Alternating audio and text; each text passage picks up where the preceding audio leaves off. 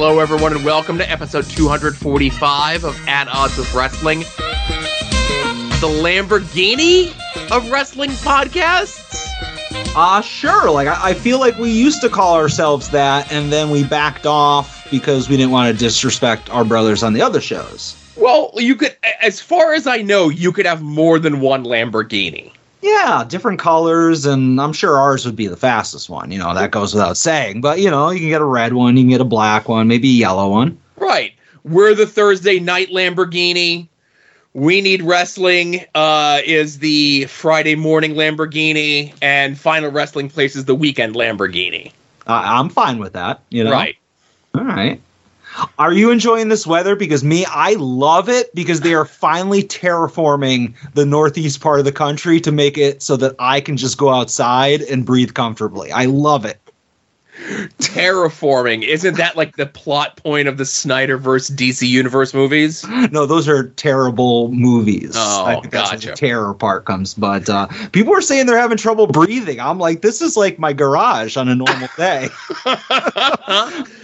uh, I will say, um, I sadly, you know, our car, the car, the car that I wrecked is in to get repaired this week, so we are down to one car. So I am limited in how much I'm leaving the house. But when it was a nice yellow hue yesterday, yeah.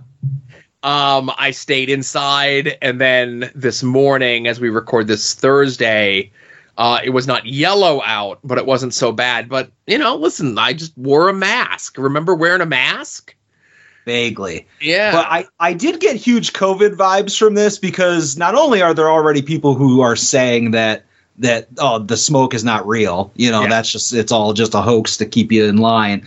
But I remember when COVID first started, they were like canceling a couple baseball games up in Seattle. Mhm. And I, I remember saying to myself, I'm like, "Pfft, Oh, there's a there's a cold going on up there. Sucks for them. I don't have any Seattle players on my fantasy team, and this this started very similarly, like where there was a couple games that they were canceling, and I was like, ah, well, hopefully this is just done in a day or two.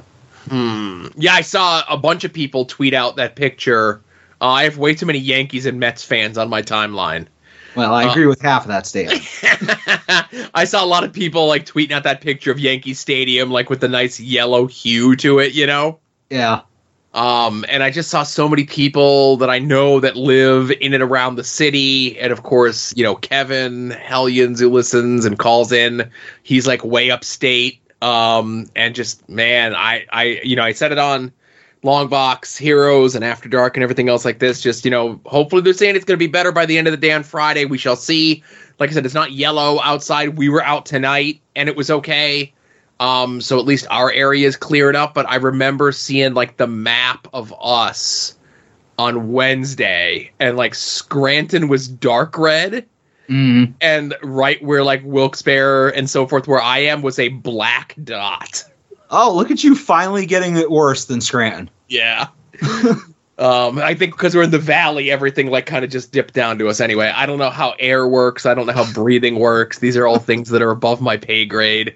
Um, but Adam, you mentioned something, and I figured let's get this out of the way up front. Um, make things really uncomfortable. How's the uh, soon-to-be named network football fantasy draft coming along? Ah, we are fully filled up. All eight players are in the league. Thanks for asking. No, uh, no room for a ninth. Uh, I guess my invitation got lost in the mail. Well, you know what? Your name was brought up on the porch. Sure. and we agreed that we would- we. we and anybody who tells you otherwise is lying. We agreed that that seems to be going around with him lately. that ideally that we would like to have people who know what football is and like know who the players are in the league. right. And we said that you would make a, a beyond reproach commissioner, like somebody that can help with the selecting of the draft picks. Like, Okay. because if I say, oh, hey, I just pulled my name out of a hat and I have the first pick, yay, what are the odds? Like, people will think that I'm doing a bit. But if you pull names out, that's like beyond suspicion. So I think you should still be involved, but Mm. unless you can name like more than three players in the NFL that are currently playing, because you can't be like uh, Joe Montana, Jerry Rice, Bo Jackson. like that. Currently playing. What's that? Currently playing, you said, Yes. right? Currently playing. Uh, Tom Brady. Uh, he's retired. Oh, he's i- is he though? Oh, at this moment, he, he's like Terry Funk. He might come back, but right this second, he's retired. Uh, I know Patrick Mahomes. Well, that's just because of Marcus. You can't not Right. know about Patrick Mahomes. Um, I know Ben Roethlisberger is dead. Uh, no, Ben will never die, but he is retired. Right. No, I think I, I think that's about the end of it for current players. See what I'm saying? Yeah. And of course, people like you that we let into drafts would end up winning the whole thing, and it would just cause everybody to get angry. Now, see, that was my thing. Was like, wouldn't it be funny if the person who doesn't know anything about football, me, won the whole thing? Wouldn't that be like a funny bit? That's a funny bit to the person who won and people Yeah. who are not financially involved in the league. It's not funny to the other seven people in the league. Why only eight people? Uh, well, you want to do it in even numbers, and you know you could do ten, you can do twelve, so on and so forth. But with fantasy football, like the sweet spot is anywhere from eight to maybe twelve. I used to do a fourteen man league, and it sucked because by the time you're in your fourth round, you're like picking up fourth string wide receivers. So Gotcha. um, with an eight person league, uh, we might go two quarterbacks per team. Like you're starting two QBs every, every week because you're still that's 16 QBs and that still leaves whatever is left. But uh, still hammering out the details with the inner circle on this. And I'll listen. I'll just say, I know you said the sweet spot is like eight to ten. I don't know if he's included, but you said you already have eight. Me and Ed could be nine and ten. Uh, yeah. Um, Just you're not throwing it- I- listen, I'm just throwing it out there. Uh, I will say, and I hope I'm not speaking out of turn. Let me make sure I have it. It's obviously myself. It's my co-host from Porch Talk, Todd Roker, uh, Brett and DJ from We Need Wrestling, Tim and Marcus from Final Wrestling Place, Ronald Two Legs representing the card is going to change, and DeWicki himself from Hit My Music. Uh, Okay. He rounds out the top eight. So I did put DeWicki through a vigorous uh like vetting process. So it was like, all right, do you follow football? you know, how, how knowledgeable are you? No, I'm just kidding. But uh, those are the eight. So it has to be all podcast personalities or of the network or network adjacent. Gotcha. All right. All right. If if somebody pulls a hammy and they need an alternate, you're first up. Mm-hmm. I would give my spot to Ed. Oh, I love Ed, but that's not the right show for him. Ed follows uh Ed follows uh football. He likes the same team you do, right?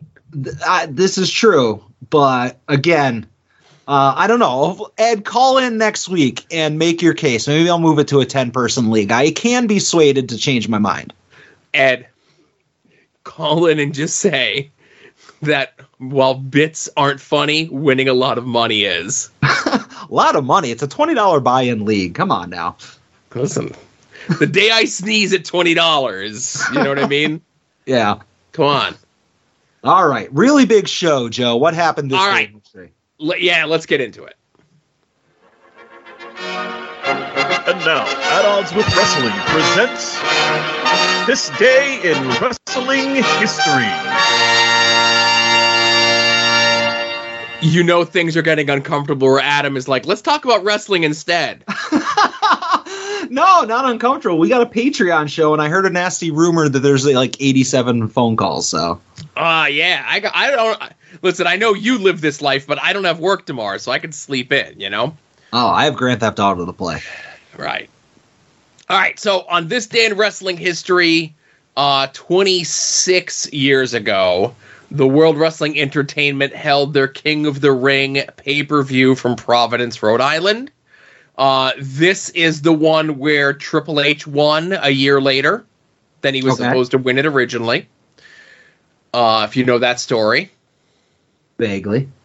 do you do you remember the curtain call? Oh, okay. Yeah, yeah, yeah. He's being punished. I got you. I thought it was something else. he was he was punished Quote, in unquote, not punished. winning King of the Ring in '96, but he wins it in '97. This is the beginning of his feud program, etc., with Mick Foley, and this is the first time that Mick helped get Triple H over. He would do it at least one more time in Triple H's career.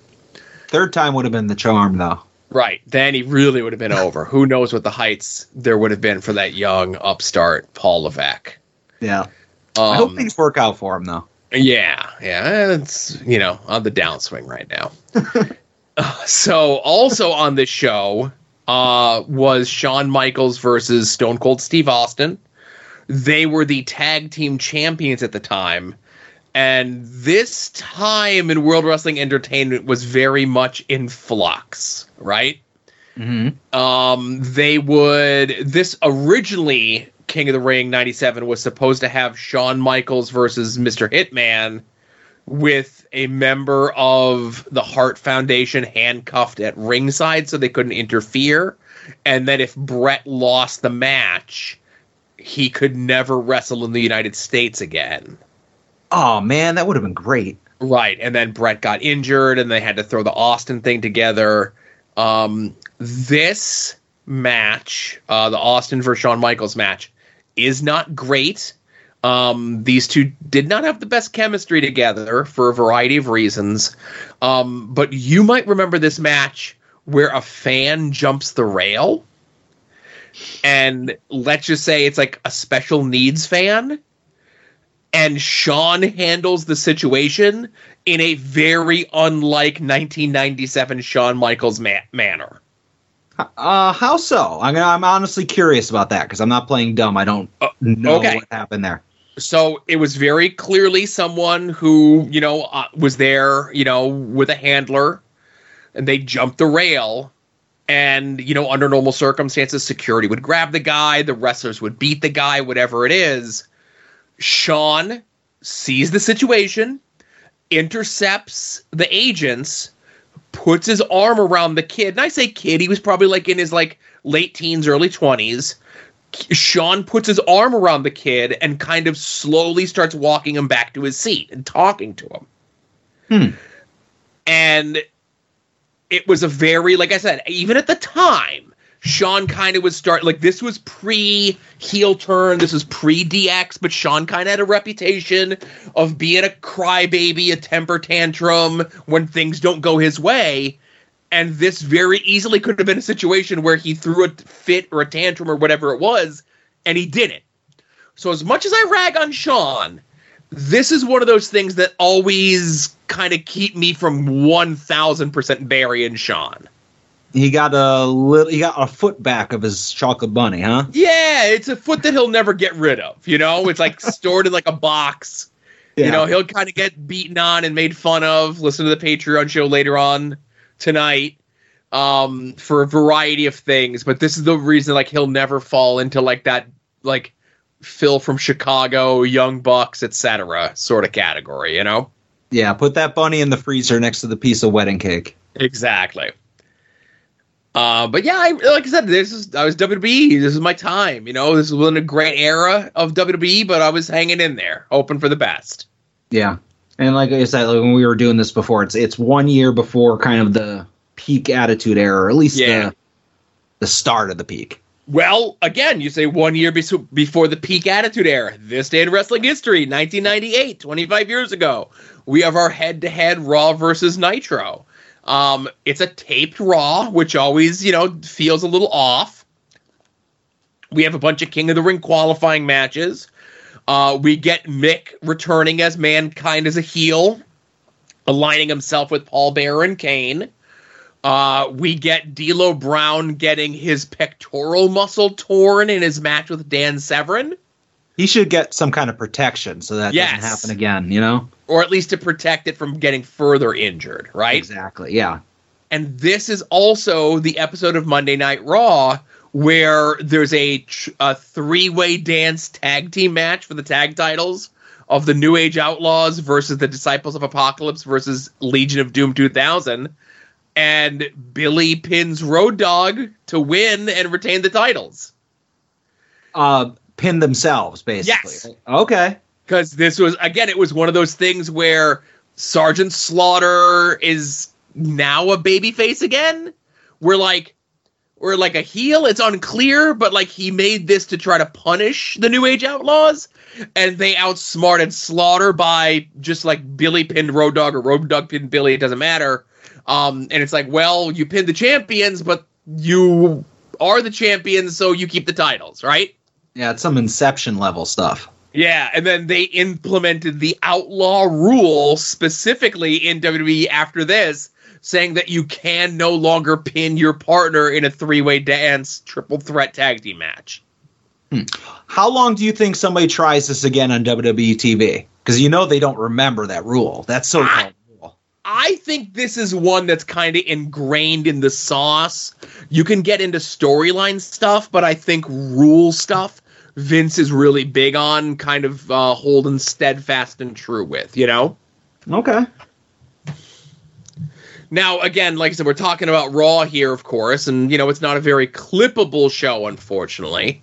Um, but over on Nitro, we have the Go Home show for whatever the next pay per view is. It feels like there was just a pay per view a couple weeks ago, but be that as it may.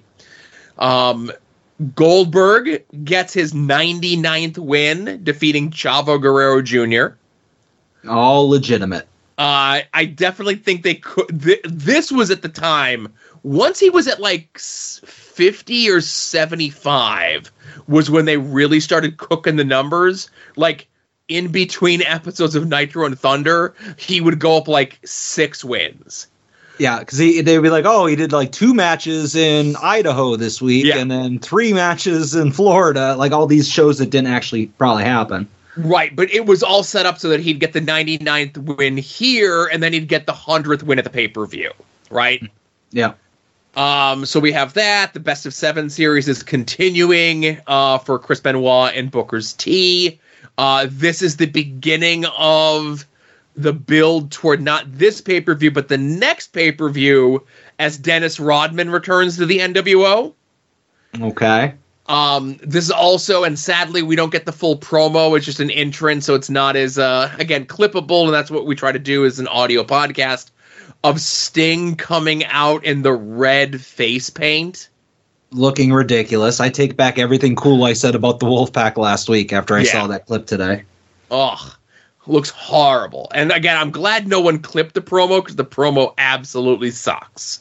Well, wasn't his fault. It was the red face paint. Mm, definitely wasn't the infidelity and pill addiction, but again, red face paint number one on the list.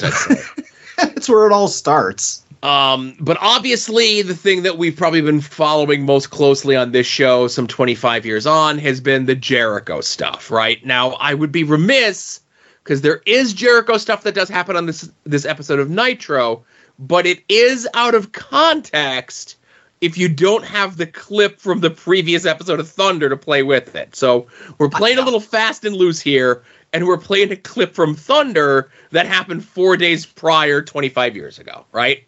Yeah, Joe, I feel it would be irresponsible of us not to play that clip. Right. To play the Nitro clip out of context, we'd all be lost. Exactly. All right, so let's uh, go to Thunder from four days, 25 years ago. All right. Remember what happened Monday? There's a bell. Jericho's ringing the bell. Remember, he went to the Library of Congress and found some sort of All right, precedent Malenko. that you talked about. this is it. What? It's over, baby. Your reign of terror, your reign of mediocrity is through. What I have right here is an NWA wrestling rule book from hmm. 1934 that I found in the Library of Congress. Held up pretty well. In the. Library of Congress. And right here in chapter 11, section 5, codicil 8, it states it's a little known precedent that's known as the Ed the Strangler Lewis loophole, and it says that a champion has the first right of refusal over any challenger. Now, since I never consented to have you in the match, you're not the champion anymore, Dean. Got him there. Lawyered. So, Dillon, if your fat butt is back there and you want to make it official, get out here right now. All right, I'm going to take care of this myself. Malenko, I command you by the power of the written law to do what's right and give me my belt back. Jericho's still wearing the little skirt that he got from Prince Iaukea. Looks great. Come on, Dino Machino. Don't desecrate the dead memory of your dead father Uh-oh. even more. The dead memory. What's right? and give me my belt back now. Give it to me. Come on, Malenko. Give it to me. Oh, Give it to. Duck Give season, me. rabbit Give it to me season. Right now. Oh, he didn't mean like that. who could have seen that coming? This is what you call throwing the rule book out the window, I believe. Literally. It's uncalled for. Oh, I love this. oh, oh, my head. Yeah, boy. Oh, my head. I thought Tenay had the only copy of that oh, book. Malenko. I tried to do things right. I tried to do things the corporate way. Remember what happened? All right.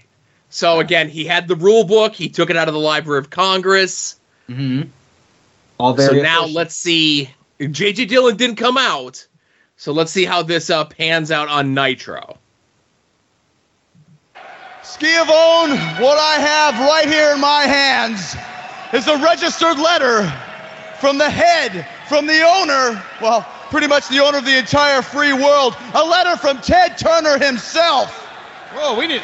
I got it right here. I told him about the conspiracy. I let him know, and this is his reply, and I'm gonna get my vindication tonight. Tonight. me, me, me, me, me. Dear Mr. Jericho, Mr. Jericho, after reviewing your request regarding a final decision on your grievance with World Championship Wrestling, I have reached the following conclusions. Firstly, let me commend you on your recent performances within WCW. Your work has been incredible, your dedication has been remarkable, and your tenacity has been second to none. As a matter of fact, I see in you a lot of what made a young Southern man into the billionaire media maven he is today. You even receive high praise from my lovely wife Jane, who incidentally sends her regards. Wow, Tony, she's such a sweetheart.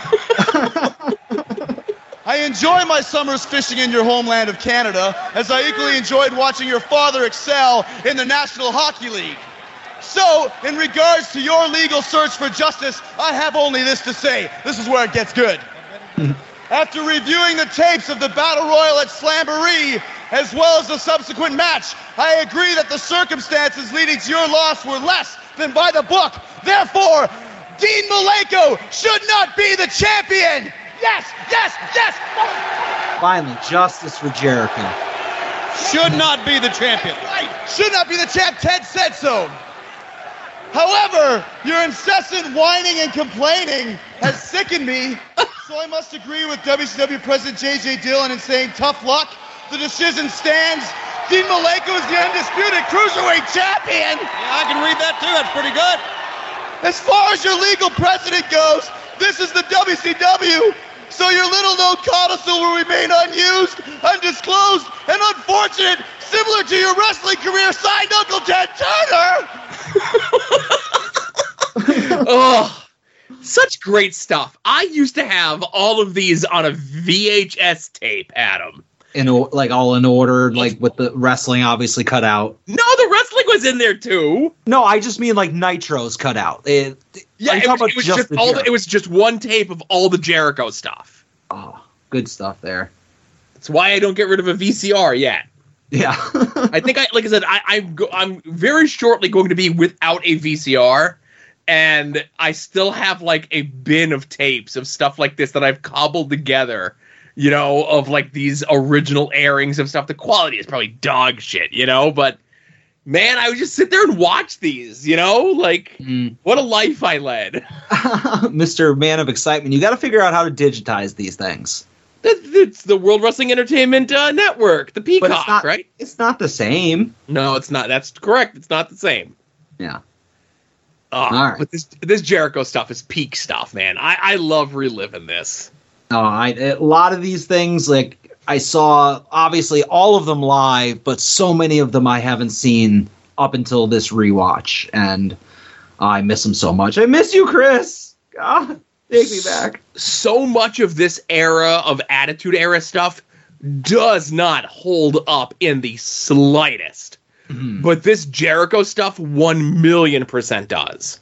Yeah. Saw a lot more uh, wacky Triple H out and about today on this day in uh, wrestling history Twitter, and those don't hold up at all either. Uh, so when it's time to discuss and play um Triple H being racist, we're Which gonna one? wait for the big one. yeah. All right. This week was a forgotten one. We're gonna play the big one when it's time for the big one, right? Yeah. But we do have one last thing, of course, to cover from this day in wrestling history. And that was from this day in wrestling history in 2006. Let's check in with our good friends, Kevin and Alex, over at TNA and Paparazzi Productions. Yes. What happened last week? Sabin came out Yep. into the trap. Fell right into it, huh? Come on, Nash. I've got to prove to everyone I can do this. Oh, you kill me. So here he is. He's in. Bang. Yeah. I want a match. Gee, really? I mean, it took you a couple weeks after I threw you on your bean and beat you up to think about that, huh? Step two. Right to it. Later on today. Yeah? Oh, yeah. Sabin's got a match. We're going to scout it. I spy. I spy on that one. And you know what? We're going to make sure that he knows we're there. Last thing, next week, warm up match with Sabin type star. What do you mean? Can you go out and find me somebody that is, looks like Sabin, wrestles like Sabin, he's built like Sabin, does his exact moves? I mean, a, a clone. if you get that guy, then I can give you this next week. Bam! Let's go, Nash! Let's go, Nash! Let's go, Nash! Next week on Impact, only on Spike TV.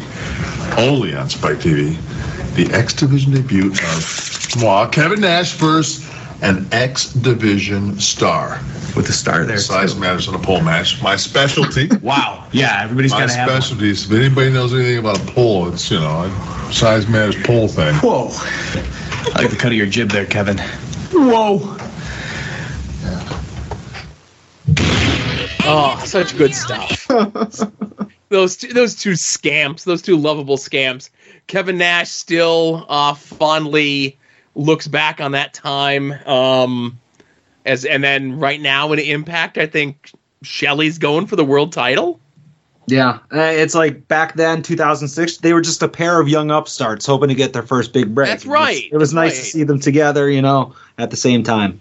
And I know next week it's the X Division debut of Kevin Nash, which is a match, but I have a feeling that we're probably going to be playing that next week as well. I look very much forward to it. uh, so that's really all we got for this day in wrestling history. Uh, Adam, what would you like to discuss from this last week in the world of professional wrestling? Um, I will start off with this is something that I talked about how it was set up a couple weeks ago with the Blackjack Battle Royal, but I'm going to talk about the match that opened up Dynamite, and that was freshly squeezed Orange Cassidy defending his international championship against Swerve. And this match, in my eyes, was everything that I hoped it would be. Uh, they did a lot of the same spots, or at least the same setups for the spots that they did when they were facing off in the Rumble or the the Battle Royal, and only this time because they were both like so well prepared for the match, there were counters to everything that was successful the last time they faced each other, which I thought, you know, just a good way to build on the story. And I like the fact that when Orange Cassidy eventually does lose the belt, you know, years from now, uh, it's going to be because of the culmination of all these injuries. Like he's getting taped up and more and more bandaged every single week, and more and more of his moves can't be done, or he can't hook this arm, can't hook this leg because of the culmination of all the abuse he's taken by being such a fighting champion. And like every week you uh, that he defends this, you're like, is this going to be the match where he finally does lose it? And you can't blame him because he's just been a beaten man defending it way too much. And I thought for a second that this could have been a scenario where they could have did it, uh, and I would have been fine with it uh, because I do like Swerve. But overall, I thought it was a really fun match, and I hope they wrestle again. Okay. Um, like this match, did not love this match. I bit on like almost all of the false finishes at the end because so many people online were so convinced that Swerve was winning the belt, and I knew he wasn't winning the belt this time. But the way that this match was kind of put together and laid out, especially the beginning of the match, it definitely feels as though they weren't giving everything away up front because obviously we have the eight man next week. I wouldn't be surprised if Swerve pins OC in the eight man and then they're probably going to do a rematch, maybe at a pay per view somewhere. You know. Mm-hmm. Um, really liked the match. Didn't love the match. Was not my favorite match from Dynamite this week. Okay. My favorite match from Dynamite this week was Jungle Boy and Hook taking on Dralistico and Preston Vance. You know, I, I, will say before you get into your thing, I didn't give two craps about that match until Preston was busted open, and then it seemed like it just went to a different gear. So I had zero expectations, zero care, zero anything about that match. Like all the players in the match are just whatever, they're there. But the fact that it starts off hot, it was chaotic, and I like a, like I, I like when there's a Texas tornado or a brawl or a no disqualification or a something match like this. And it's a tag match. And so let's get away let's get into the thing that I hate, which is when there's a match like that, Texas tornado, no rules, no disqualification, no whatever it is, right? Mm. And it's a tag match and they work it like a regular tag match where there's a guy in the corner waiting for the tag and there's like regular heat segments and stuff like that. It's Texas Tornado. It's no rules. It's no disqualification. You should just come in the ring whenever you want. You shouldn't be sitting there waiting for a tag, right? Yeah, it shouldn't have to devolve to that point, which a lot of times it does. You and know? so many times it does. And this, I think, I saw. I forget who I saw. It was a lot of people mentioning it when um, Jungle Boy or Hook and Vance went and were brawling in the crowd and Jungle Boy and Dralistico were in the ring, it was shot in a way where they were in the crowd that you could see both sets of guys fighting at the same time. Mm-hmm. On TV, which I thought was a great way to set that shot up for TV. So it looked cool, it looked different, it felt different, and it was just like chaos, which is how these matches are supposed to be. It felt like a fight because it was so like rough and unpolished and whatever it is about these four characters. And then, of course, as you mentioned, once Vance gets busted open, now we're like in a different gear, right? And mm-hmm. he bled so much.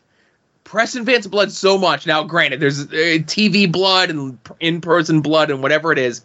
There was a match during the Shane Douglas Pitbull 2 feud in ECW where Pitbull 2 bled so much Shane Douglas had as much of Pitbull 2's blood on him as Pitbull 2 had on him.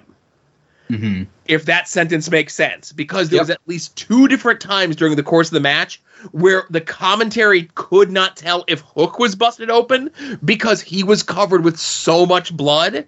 They couldn't tell was that his blood or was that Vance's blood? And it was Vance's blood. He hit a gusher and he's a man who loves the business, and he better save that blood for when uh, Brodie Lee Jr. is old enough to uh, come for his pound of flesh. Plus, Hook was wearing white, so smart man, you know. Exactly. Uh, but, but, that was like it was. I liked that match the most because I had no expectations, and it completely exceeded what those expectations were. Sure. I mean, I get that understanding, and once again, you know, I am the bigger Orange Cassidy fan on this podcast, so it makes mm. sense that I would I would prefer his match, but um, no, I get it. Like if you take just that last couple minutes after the chain shot to Preston, I was like, okay, now this business picked up. I, I like the ending of it. Um, not a match, but I will say this could have been a talking point. I am really, really, really looking forward to Okada versus Bryan Danielson at Forbidden Door. Like that was just announced since we last recorded. Yeah, well, okay, we'll get into that. I'm excited for that, and I'm not excited for Kenny Omega versus Will Ospreay.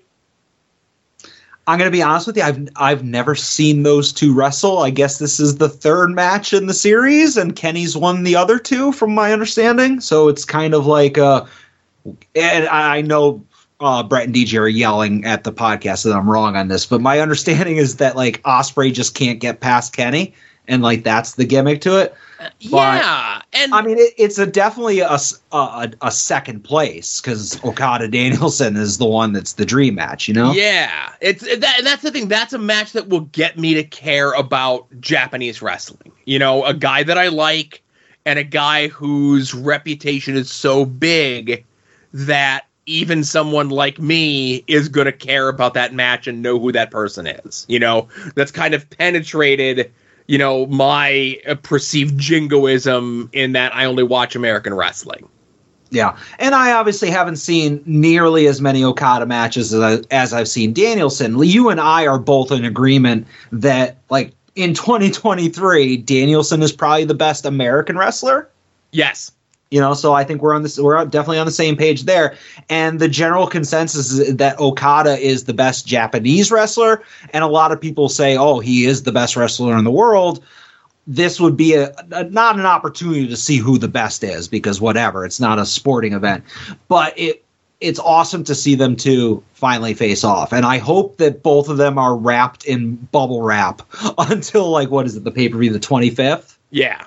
Yeah, so I hope that like do not let Danielson get physical. Keep him at the commentary desk. Okada go on vacation for a couple weeks. I don't want anybody dinged up in this match because I don't want any. Uh, I don't want to say excuses, but I, I don't want anything held back. Right. And we talk about this, you know, Forbidden Doors coming up, but you know, this show this is the show, you know, there's we mentioned at the top of the show there's several wrestling shows on the soon to be named network. There's several shows that dabble, if you will, in Japanese wrestling. Uh, but when people want to know what's going on in the world of Japanese wrestling, this is the show that they tune into. And obviously, the announcement that Eddie Kingston is in the G1 is huge news. I'm listen, I was joking around on Twitter, but you want me to watch the G1? You put Eddie Kingston in there, and I am going to find a way to watch this. Now, are you going to pull a Brett and DJ and be tuning in at like three o'clock in the morning? That I'm not going to do. Oh, I have a job. I, I listen. They have jobs too, but like, listen, I my sleep is very precious to me. You know. No, I gotcha. No, I saw that announcement. That was awesome. Like I have not, I I don't ask about these things, so if I don't pick it up, kind of in my timeline, I don't know. And uh, you know, obviously, I'm like, I hope Eddie's fine, and I am looking forward to his quick recovery. And when you see him start to get announced Yeah. for like tournaments and shows and stuff like that, I'm like, oh, all right, cool. We're we're back on schedule. I, I think we talked about on the show a couple weeks ago. Um, he's supposed to be cleared to go um, the weekend of Forbidden Door, right? Okay. He's going over to Japan for their July, like their July Fourth weekend shows that they're doing as part of New Japan Strong, and then whether he's staying over there, coming back, and then going back the following week. But he's going to be in Japan like almost all of July. Um, and again, he's supposed to be cleared in two weeks, so we shall see. You know, he, he said he's feeling good. Um, and obviously they wouldn't be announcing him for stuff if he wasn't like ready to go, you know? Yeah. And I mean, I hope if he is in Japan for all that time, I hope he makes uh, room on his schedule to go to England and beat Claudio for the Ring of Honor title in Wembley. That's August. That's that's all the oh, way I over thought there. that was the end of July. Okay. No, I think it's August. Eh, what do I know? We're gonna But look. Uh, uh, I know you sent out an email that has those dates in it, but you know. Yeah, the all in London events at Wembley at the end of August. Oh, perfect. He can uh, he can have some fun in Japan, win some trophies, win the G1, whatever it is that you get when you win the G1. Uh, probably a shot at the I don't know the belt. Prestige. Let's say prestige. oh, prestige. Yes, we're both Japanese wrestling experts, but Yes, let him do that in July. Come home, set up the build up to the winning of the title, the Ring of Honor title. I'd be okay with all of these things. Yeah, I feel like this is this. You know what? This is the summer of uh summer of Eddie Kingston. He's got a new fig coming out. Everything's working out. Uh, Fingers crossed, baby. Fingers crossed. Yeah. What else do you got? Because I got a couple more. Um, well, the only other thing I was going to talk about, and we can just slip it in here if that's cool with you, is I watched the Dark Side of the Ring for Magnum Ta. Magnum Ta. Yes. Magnum TA. So Oh, sorry, let me sorry. ask going into this, Yeah. what was your knowledge base of Magnum TA? Um, I want to say that I knew 95% of the stuff that was in this Dark Side of the Ring. Holy shit. Only because, like, his rise, and I don't want to say fall, but, like, his story is just kind of something that was always talked about in the Apter mags. And, like, I was a heavy reader of all of those when I first started watching wrestling. And I was kind of shocked by the fact that this happened in like 86, you know, Mhm. when he got hurt. And I felt like it had to have been closer to when I started watching wrestling because I feel like I lived through the Nikolai Volkov babyface turn. Nikita And I Koloff, guess- but yes. What I say? You said Nikolai Volkov, Oh, Nikita Koloff, Nikita but I get you. I'm sorry. Yeah, yeah, yeah. Um, all, Ru- all those Russians look the same. um, but like, so for whatever reason, I thought my timelines were mixed up, and maybe I was just thinking like with the Mandela effect that just because I read about it that I lived it. But all of the stuff with his his rise and him supposed to be the NWA champ and him basically being crowned and getting injured, uh, uh, all that stuff was was nothing was new to me. The only thing I didn't know was the Buzz Sawyer story about him charging Magnum $10,000 for a wrestling license. And I was really surprised that halfway through the show or through the episode is when he's in his he gets in his car accident. And then I'm kind of waiting for like the salacious or scandalous thing to drop that I didn't know. And obviously it never did. And it was kind of a story about a guy who, you know, could have been a bigger star and should have been a bigger star and his career was cut off. But it didn't feel like it was a dark side of the ring type of episode. Because there wasn't something like here's somebody dying, here's somebody doing drugs, here's somebody being a crook, you know, something true crime ish, which you kind of usually get a little bit of in a, in the majority of the other episodes. So they play a little bit of that with the infidelity with the wife. Yeah, but I mean, And- even that was like, oh, they're on good terms now, or they seem to be. She was good enough to be on the documentary, and she didn't really bury him. Right. And I'll say this listen, you know, take this for what you will. The fact that he's in the accident, he's considered, you know, possibly a paraplegic. They show him like walking to the ring a couple times with a lot of help. And within a month of him getting out of the hospital, he was already cheating on his wife. Um, that's interesting. Now, again, I, I will say I know a lot of this stuff. I knew a lot of this stuff too, but it's always nice to have these things in like an encapsulated little, you know, whatever. Yep. Um, I I uh, did not know that Andre was the name that the Andre the Giant was the one that came up with the name.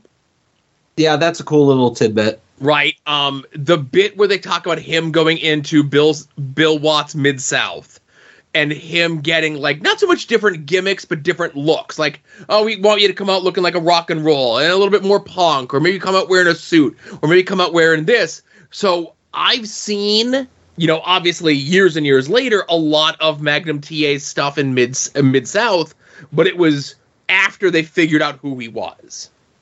Yeah, put him on a bike, give him a leather jacket. Yeah. And the Buzz Sawyer story I never heard either because there's a more famous Buzz Sawyer ripoff story. Okay, who do you rip off? The Undertaker. Oh, well, that's a good. That's an uplifting story. That's on the light side of the ring. but that's like one of the, like that's the famous one. Like obviously Magnum becomes a bigger star and probably just as famous. Um but yeah, so Magnum like I never saw Magnum like while I was rest while I was growing up because by the time that I got NWA in our neck of the woods it was like 88 into 89 and he was already in the accident and already like you know just a guy on TV as a host, right? um again they they really painted him as a way as like a guy that was going to help turn jim crockett promotions and nwa around and against and i thought they told and again whether it's real or not and obviously you could argue that until you're blue in the face and people who are much more familiar and smarter about this era of pro, pro wrestling could probably do a better job of this sort of thing but they did a really good narrative of painting him magnum ta's accident as the thing that kind of prevented Jim Crockett promotion from being a legitimate threat against the World Wrestling Entertainment. Yeah, and I feel like that's a bit of a grasp. That's like a huge leap to take because if if Magnum TA ended up becoming this huge international superstar, top guy, like Vince would have just bought him. You know, Vince got Dusty and you know ruined him, and Vince got Ric Flair, and Vince got everybody he wanted. So if Magnum ended up being a top guy, sure, NWA would have made more money in the short term, but it's not like if if we had a time machine and we somehow kept him from getting in that accident, it's not like we'd be tuning into the Crockett Network and watching, you know, their their development NXT, you know, uh, versions or anything like that. Like it would have maybe delayed things or changed things, but to say that Magnum himself would have not only like it would have turned the tides of Hulkamania, and like there'd still be these two, the big two, and it was very uh, ambitious of a of a guess. But I, I, I liked what they tried for. You know? Oh, like sure. the- yeah. I was very entertained. yeah. You know, like I, I I can't think of a time I've come out of a Dark Side of the Ring episode where I was like, man, I just wasted an hour. It's never been like that, and like I enjoyed it, but it was one of the things where it was more like a WWE documentary, like that you would buy on DVD. You know, like a here's like kind of the life story type of thing, only without the childhood part. Right. And that, but that that's why I'm saying it just didn't have the feel to it. That's my only. I'm not nitpicking. I'm just more observing. Yeah, and then next week will be interesting as well because, of course, um, it's the Graham family um, who kind of ruled Florida in the 70s and early 80s, pre WWE expansion. Now, there is a lot of tragedy there, Adam.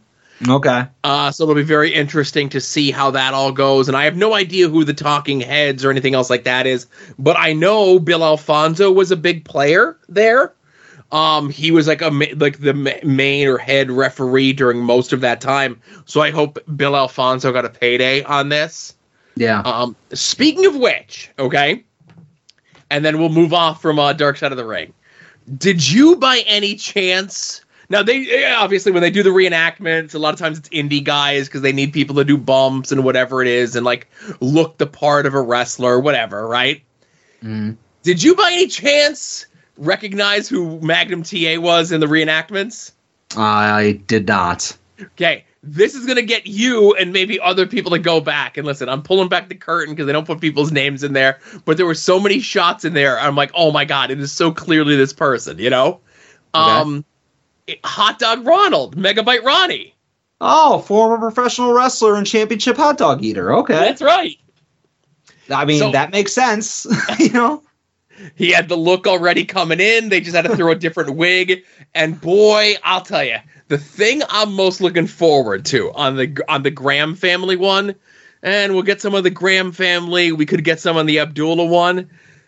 The wig that they use for Dusty in these reenactments is the saddest fucking wig I've ever seen in my life. And Well- I've seen every episode of Legends of Tomorrow, Adam. Yeah, I figured this is your specialty. You know, if you want to talk about figures or something, I'm your guy. Wigs, that's you. Holy Uh, shit, does it look horrible? I hate it so much. Every time I see it, it makes me mad. I hope we get into their cracker company. That's what I'm more concerned about. No, no, stop it. All right, that's a, something I know absolutely nothing about, so I'll go in cold. All right, I got two more things, right? Okay. So, um, obviously, the last time World Wrestling Entertainment came to came to town, um, we were it was uh we were gifted with uh comp seats, right? Second row, Wilkes-Barre, whatever the hell the arena is called, and so forth, right? Yep. Only way to go to a WWE show is for free. Right. So uh it's two weeks before SmackDown this past week. And there's a there's a guy on Twitter who kind of tracks these sort of things. I think it's like WrestleTix. Uh, give him a follow. You know, um, you probably see a lot of his stuff get retweeted by other folks as well. Um, and I looked two weeks out, and there was 121 seats left. Right Mhm. on uh, them at the full capacity of 9,000. Right. Mhm. So I go, I don't think we're going to be getting the comps on this one, right? Yeah. And Adam, why did we not get the comps? Was it because they advertised that Roman Reigns was going to be at this SmackDown? Uh-uh. Nope, possible, but not likely. Was it because they had announced ahead of time that the dark match main event was going to be Missionary Mike, aka Mike the Miz, taking on Cody Rhodes? Uh-uh. That wasn't the reason why either. Was it because that they knew they were going to see the ascension, the rocket ship being lit off? People are going to look back, oh, I was there when Stone Cold cut the 316 promo. I was there when so and so won the title. The millions And millions? and millions of people that all claim they were there in Pittsburgh when Mick Foley was thrown off the Hell in the Cell. Those people, they bought a ticket because it is widely known that Wilkes-Barre is the Hagerstown, Maryland of Pennsylvania. they wanted to be there, yeah, to see LA Knight win his qualifying match on SmackDown en route to being the Money in the Bank winner, and he's already made his intentions known. He's looking at Roman, he's looking at Seth. Hey, he might even go for Austin Theory or uh, Gunther. You know what I mean? Be that as it may, they could it wasn't a taped SmackDown, so they couldn't fuck with the audio afterwards. And Wilkes-Barre was a goddamn LA Knight town, baby. There was like two different times during the match where like uh, uh, uh, Montez was on offense and he was getting booed, and you could see it was like affecting him, right? yeah. And I tell you, man, I hope to God with these reactions that he's getting, I hope to God that World Wrestling Entertainment does not screw up L.A. Knight. Yeah. Now, in your eyes, what would constitute screwing him up other than just like de pushing him? Like, if turning him babyface, would that be screwing him up in your eyes? No. Okay. Okay. He's already babyface. Mm, The, the crowd's already out. cheering him. sure, but he's not acting like a baby. He needs to wrestle a match against a heel and win by cheating against a heel. Okay. They can't have him go in there and s- he can't stop doing the things that he's currently doing now that's getting a positive reaction. He needs to do the things that he's doing now and getting a positive reaction against a heel. Yeah. You want him to be a modern day Stone Cold. Well, okay, you say Stone Cold. I'm an old Macho Man Randy Savage. Macho Man Randy Savage's babyface turn in 1987 was he just start wrestling heel jobbers on TV. Mm. He did the same exact things, wore the same exact robes, wrestled his matches the same exact ways, cut his promos the same exact ways.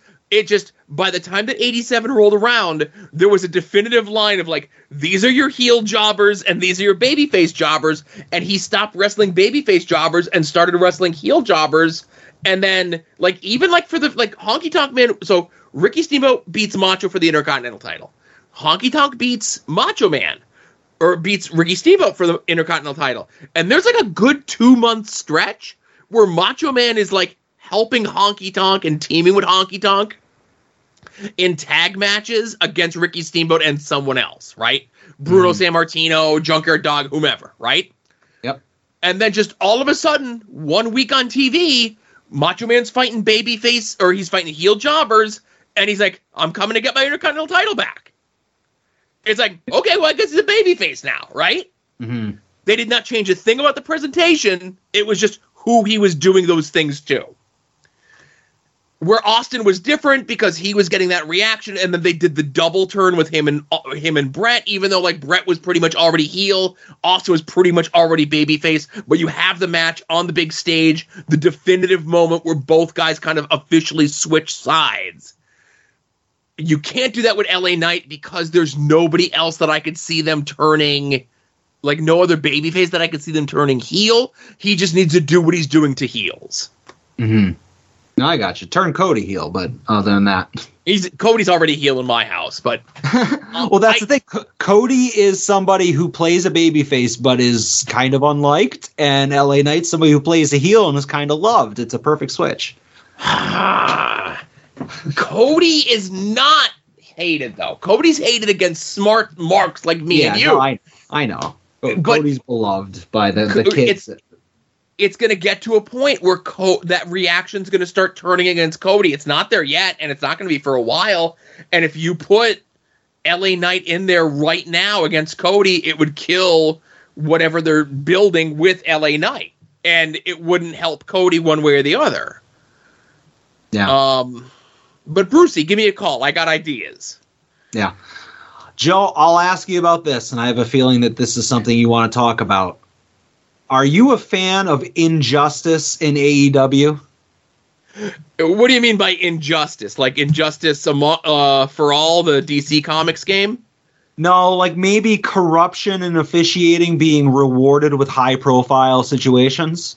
Well, uh, I, I know where you're getting to, and there's only one thing that I could do at this point.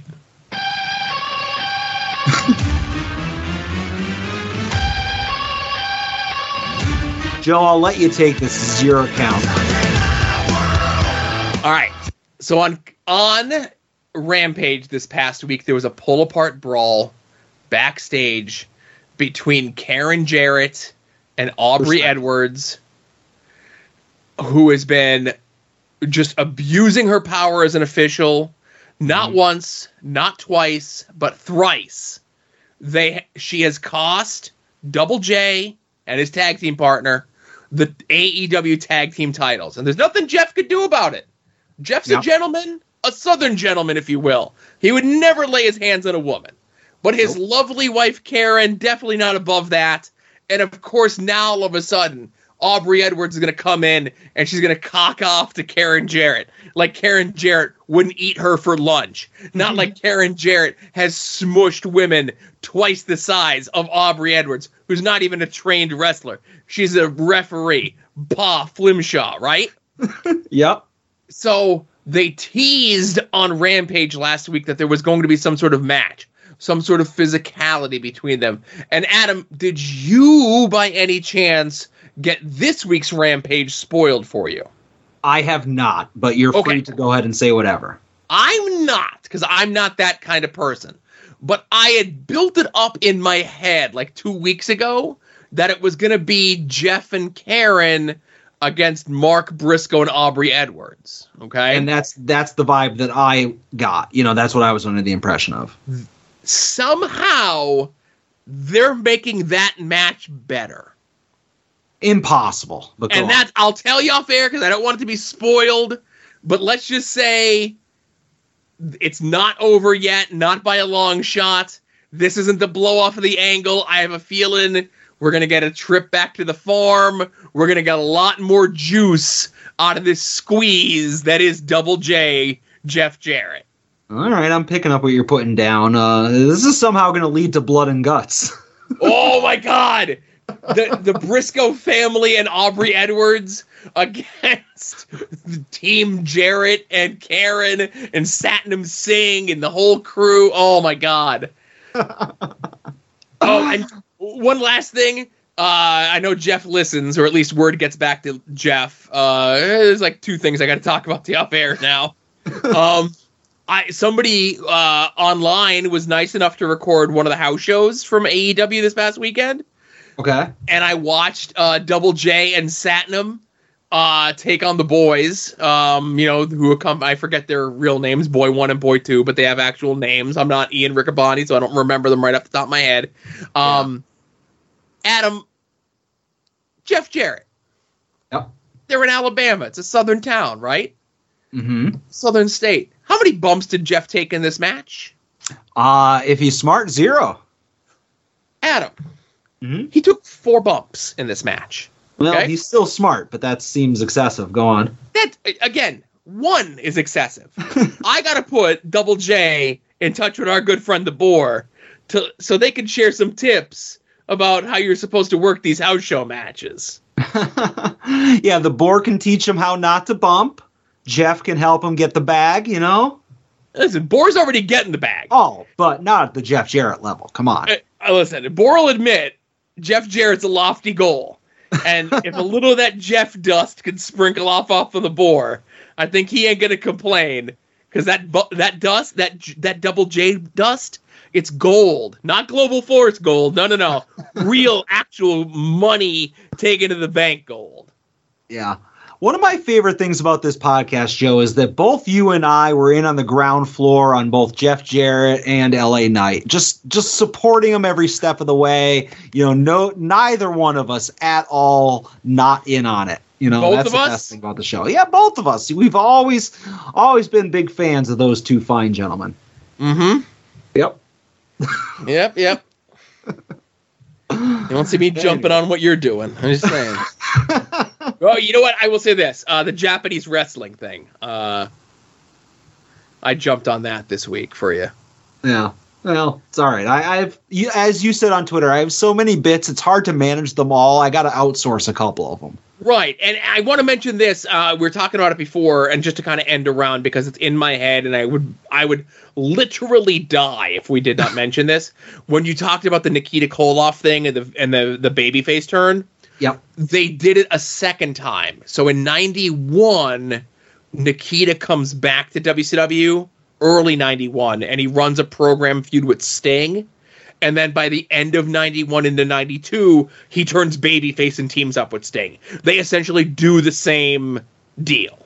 Okay, so that makes perfect sense because that's obviously when I started watching WCW is around the Vader Ron Simmons era of of the run of the champion. So yeah, okay, that's why I felt like I lived it. You know. Mm. All right. Well, I'm glad you didn't die. You got to tell me about that. Right. Um, so hey, we have our homework, of course, which will be over on the Patreon, uh, which is going to be Adam's assignment, which was watching the Marine Six Close Quarters, starring Missionary Mike, Shawn Michaels, and Becky Lynch.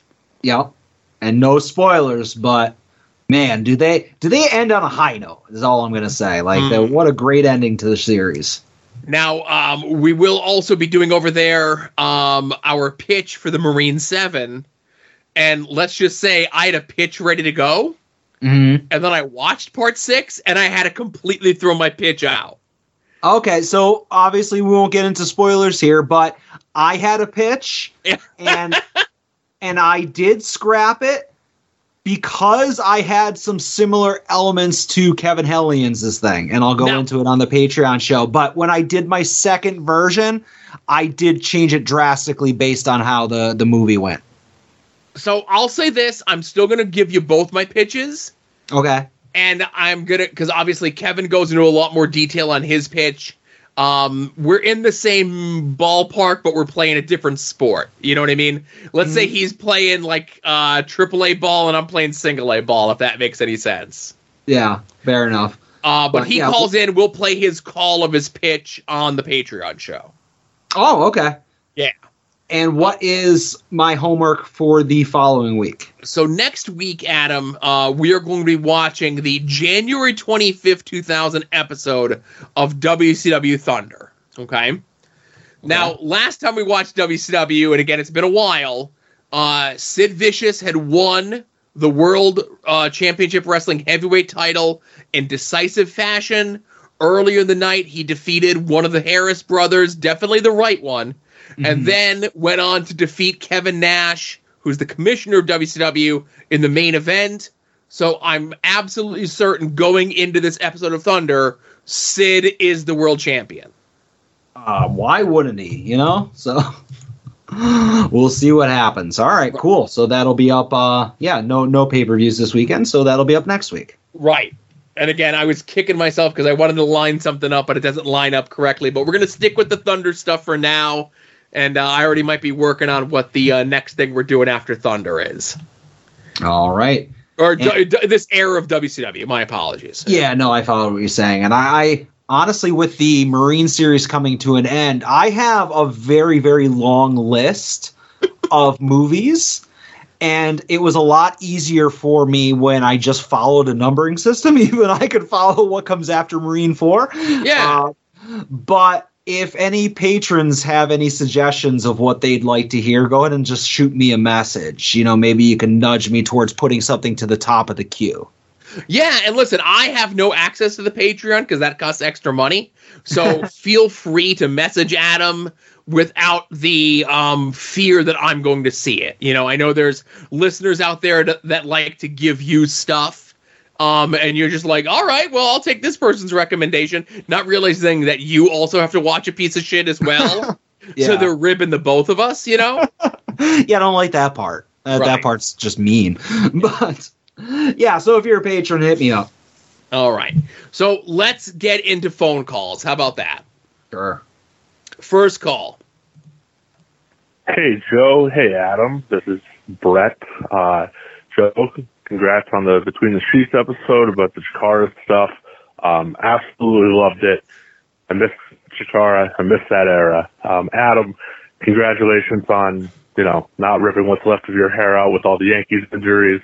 Uh, real quick, since Eddie Kingston's in the G1, um, where are we having the viewing party? You guys want to come to my house? I'll throw on some coffee. You know, we'll get some breakfast at the diner downstairs. Or uh, Adam, are you hosting it at your place? Um, I'll just we'll have a sleepover. See you guys. Cheers. Um, I, I'll take the Yankee stuff at the end. Uh, I, I appreciate him giving me an opportunity oh, to uh, talk baseball. But uh, Joe, uh, there it is again. There's obviously demand to have you watch the G1 live, or are you a coward? Um, not a coward, but I'm a sleepy boy. when it gets a little bit closer to the time and we know what time these shows are going to be on, and we know for sure when Eddie's match is going to be on, because I'll be honest with you, I'm only going to watch Eddie's matches in the G1. Yeah. Um, you know, we'll we'll talk when it gets a little bit closer. But right now, you're saying like, hey, you want to wake up three o'clock in the morning to watch one wrestling match and then try to go back to bed? The answer is no. But it gets a little bit closer. Eh, it might be yeah. Yeah, uh, I think I can commit to having a, like a, a watch along where we like text each other. Yeah. and I think that that's good. I ain't driving a no Wilkes Barre, but you are welcome to come and crash on the couch, Brett. You know you can watch it here. Uh, plus, I don't want to like drive in and out of Wilkes Barre at like three o'clock in the morning. That's a sketchy area. Oh come on, it's a lovely area. Um, but I will just say I won't talk too long about baseball. But again, because Brett brought it up, I don't want to disappoint a friend and a, and a listener. Uh, Joe, the Yankees on June 8th, 2023, might be the worst team in the history of professional baseball. um, they lost to injury, the heart and soul of New York City, and the face of Major League Baseball. The face? Yes, the face. And of course, I am speaking about Harrison Bader. Uh, they also lost Aaron Judge, which is also, I guess, a loss. Uh, the pitching is terrible. All the other players just don't show up. It's really hard to watch. And they're also playing in Gotham City right now with all the freaking chemicals floating around in the air. Uh, it is not a fun time to be a Yankee fan. And despite what friend of the show Marcus said on a recent episode of his podcast, the World Series is emphatically off. Uh, listen, I'll say this. Uh, you know, I would have bet money coming into this without even looking at it that the Royals would have the worst record in the league just because they're the Royals. But the Athletics have the worst record. So minimally, there's like at least two teams that are worse than the Yankees. And even in their own division, the Blue Jays and the Red Sox are beneath them. So again, they're not the, you know, just I get where you're coming from. If you're not first, you're last. I get it. Well, that is one way to do it. But here's the thing I think it is worse if you are a team that has the talent and the money to perform at an elite level and you don't than a team that does not have the talent or the money and just bottoms out. So, like, did anybody expect the Oakland A's that has the total combined salary of your average Best Buy to compete with everybody else? No. So like yes, they have the worst record, but does that make them the worst team? Nah. Like I think the worst team is the team that is built from head to toe with superstars that just can't get it done. And that's why the Yankees are the worst team. So I guess what you're saying is like dollar for dollar, they're the worst team. I think so. Yeah. I mean, the Mets have a higher payroll and their record is worse. But again, I mean, nobody really starts a season and expects the Mets to win anything.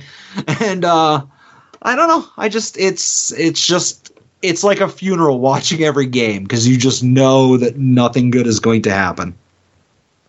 At least until Harrison Bader and Aaron Judge come back. And then maybe the World Series will be back on. We'll see. All right, and we'll we'll address uh, my appearance on Between the Sheets in a bit. I, I feel as though there might be a call or two about that. Absolutely. All right, next call. Thanks, Brett. Hey there, Joe and Adam. It is the other JB here. Uh, I'm just making sure to call in um, before I go do my workout, because otherwise I'll forget and I'll be late, and I don't want to uh, turn it into late already. So, um, for this week, um, everyone just loves the business uh, more than I do in my matches. I don't know what it is. um, but aside from that, um, RIP to um, uh, superstar Billy Graham and the Iron Sheik. Um, and that got me thinking, um, in lieu of a um, question about match recommendations, um, I would open it up to uh, recommendations for people of, maybe not everyone's favorite um, time on the panel, um, you know, pre 90s um, wrestling of people that are, you know, still around. Um, I know AIW brought in uh, Abdullah Butcher, Larry Zbyszko recently for the Gauntlet, and so I would open it up to you guys to uh, let me know um, who are some of the uh, stars that um, I should be keeping an eye out for and trying to at least, even if it's for pros- posterity's sake, prosperity, posterity, posterity. That's it. It's probably not, but that's what we're going with. You're lucky So, you're is there anyone that y'all would recommend, or if there's anyone that you are um, disappointed that you were unable to um, see live and in person, um, in whatever capacity that may be? Uh, thank you, JB. Luckily, like I said, Adam mentioned, you're luckily you're good looking and in shape that you go to a gym. You don't have to worry about the problems that uh, I have at the very least. Adam's a slender reed of a podcast host, you know? yeah, and of course it's like, oh, I'm JB. I go to the gym with my my fancy gym membership, or I don't work out in a garage, a smoke-filled garage that has a bunch of boxes everywhere because I buy too much stuff on eBay. Look at me, full head of hair. yeah, rub it in, dude. Rub it in. Did you, unrelated, did you get a chance to listen to Major Wrestling Figure this week? I'm not a Patreon, so I have to wait until tomorrow. Oh, okay. Neither am I, but somehow I get it. I don't know how that works. It must be some kind of leak in the system. I. I think so. Um, but Broski laments. He tells a story that um, he went to go do GCW or whatever it was, right? And his indie wrestling, his indie god Indiana Jones hat was in his carry-on, and they like misplaced it, or it was late, or whatever it was. But Uh-huh. luckily, he had a merch one that he could wear, right? But you know what else was in that same bag with the Indiana Jones hat? What? His topics. Oh no. Well, I did hear. I was gonna say I did hear last week where he wanted to lose uh, a hair versus mask match so that he can get a procedure done. I was gonna say he's loose. He's been slowly losing a hair versus hair mask for the last three or four years. it's him and Father Time. uh, so Adam, do you have any recommendations? Anyone like that that JB mentioned that he should go check out? Uh, well, he specified pre 1990, and I don't acknowledge that that's a thing. So no. Okay. Um, I will. I got two, and uh, obviously we're we're ribbing JB a little bit about being a good-looking guy and in good shape. Um, Adrian Adonis. I know Adrian Adonis gets a negative rep for the adorable Adrian Adonis thing and like whatever that was, you know, toward the end of his career, especially the career in WWF. But like, look at his earlier stuff, early '80s stuff, the tag team with Jesse Ventura, um, late 83 84 where like he's the hand-picked guy when there's third opposition where it's like the texas areas the paul boesch areas bring in like lou thesz and lou thesz is like i'm giving you know whoever wins this tournament is not only the world champion but they're getting like my world title belt you know um he was just amazing for like a guy of his size and then as he would increase in size you know he would just replace like what he could do in the ring with there's like being a crazy bump machine and then on the flip side of it would be Playboy Buddy Rose. And again, somebody that you probably saw in WWF with the blowaway diet and all that sort of stuff, right? Yeah. He and Doug Somers in the AWA had a feud over the tag team titles with Shawn Michaels and Marty Jannetty. And this is like brand new into the business, Shawn Michaels, like less than two years. Marty's less than five years.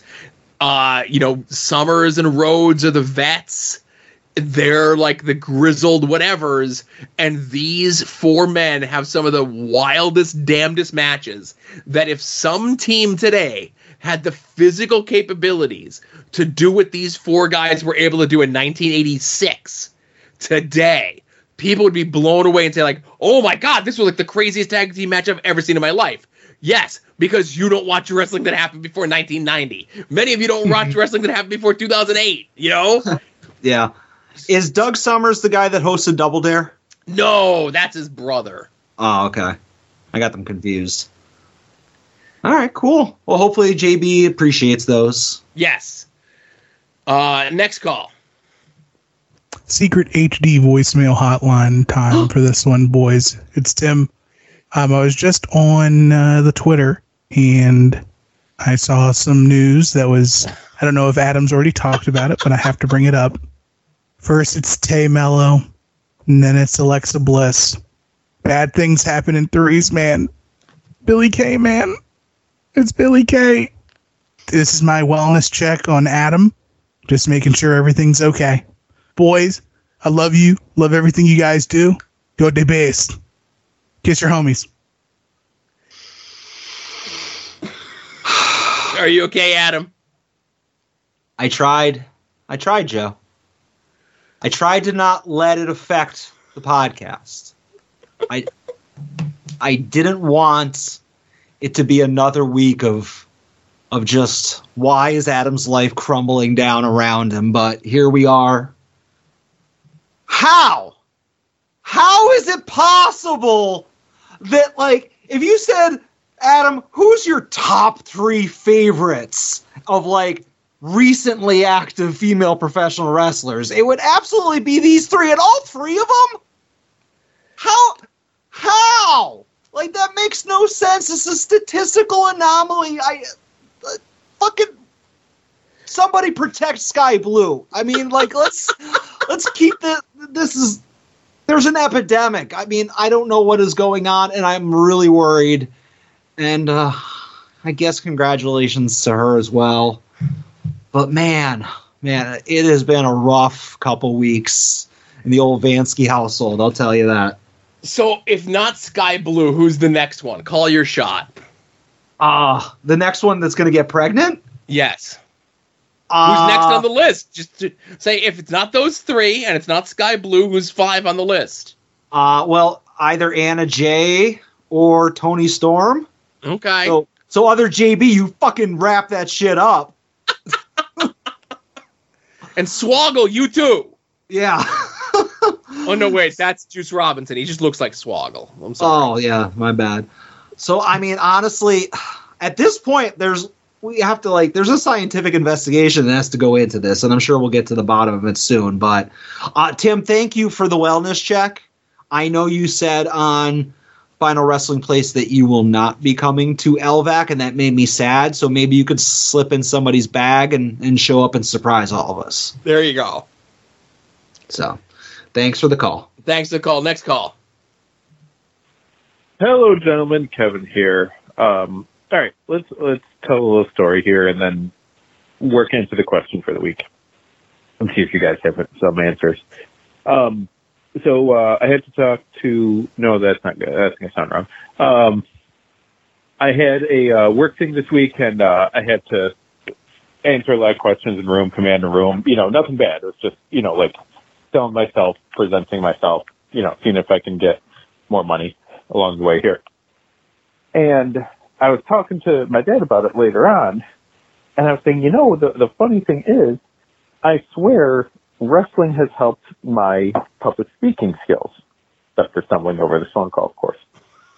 But to go out there to sell myself, to present myself, to give a reason to want to pay to see me or pay me more money to see me every day at work.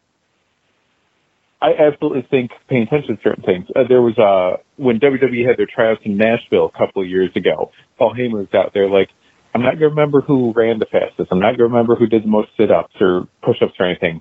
I'm gonna remember who said something that made me feel something. I'm gonna remember who said the best things and connected with me as the audience. But you know, that's an excellent point. So I've always tried to, you know, do things like that. Let me connect with you. I want you to remember me when I leave the room. Things like that. So I'm wondering, gentlemen, is there anything that either of you do in your day-to-day life that might have been inspired by wrestling, uh, a way you conduct yourself, a way you do meetings, a way you do, do phone calls, um, a way you, maybe something with your family or friends or whatever. Any way that you go about your day-to-day activities that you feel you're you learned something through wrestling that made you stronger in that activity.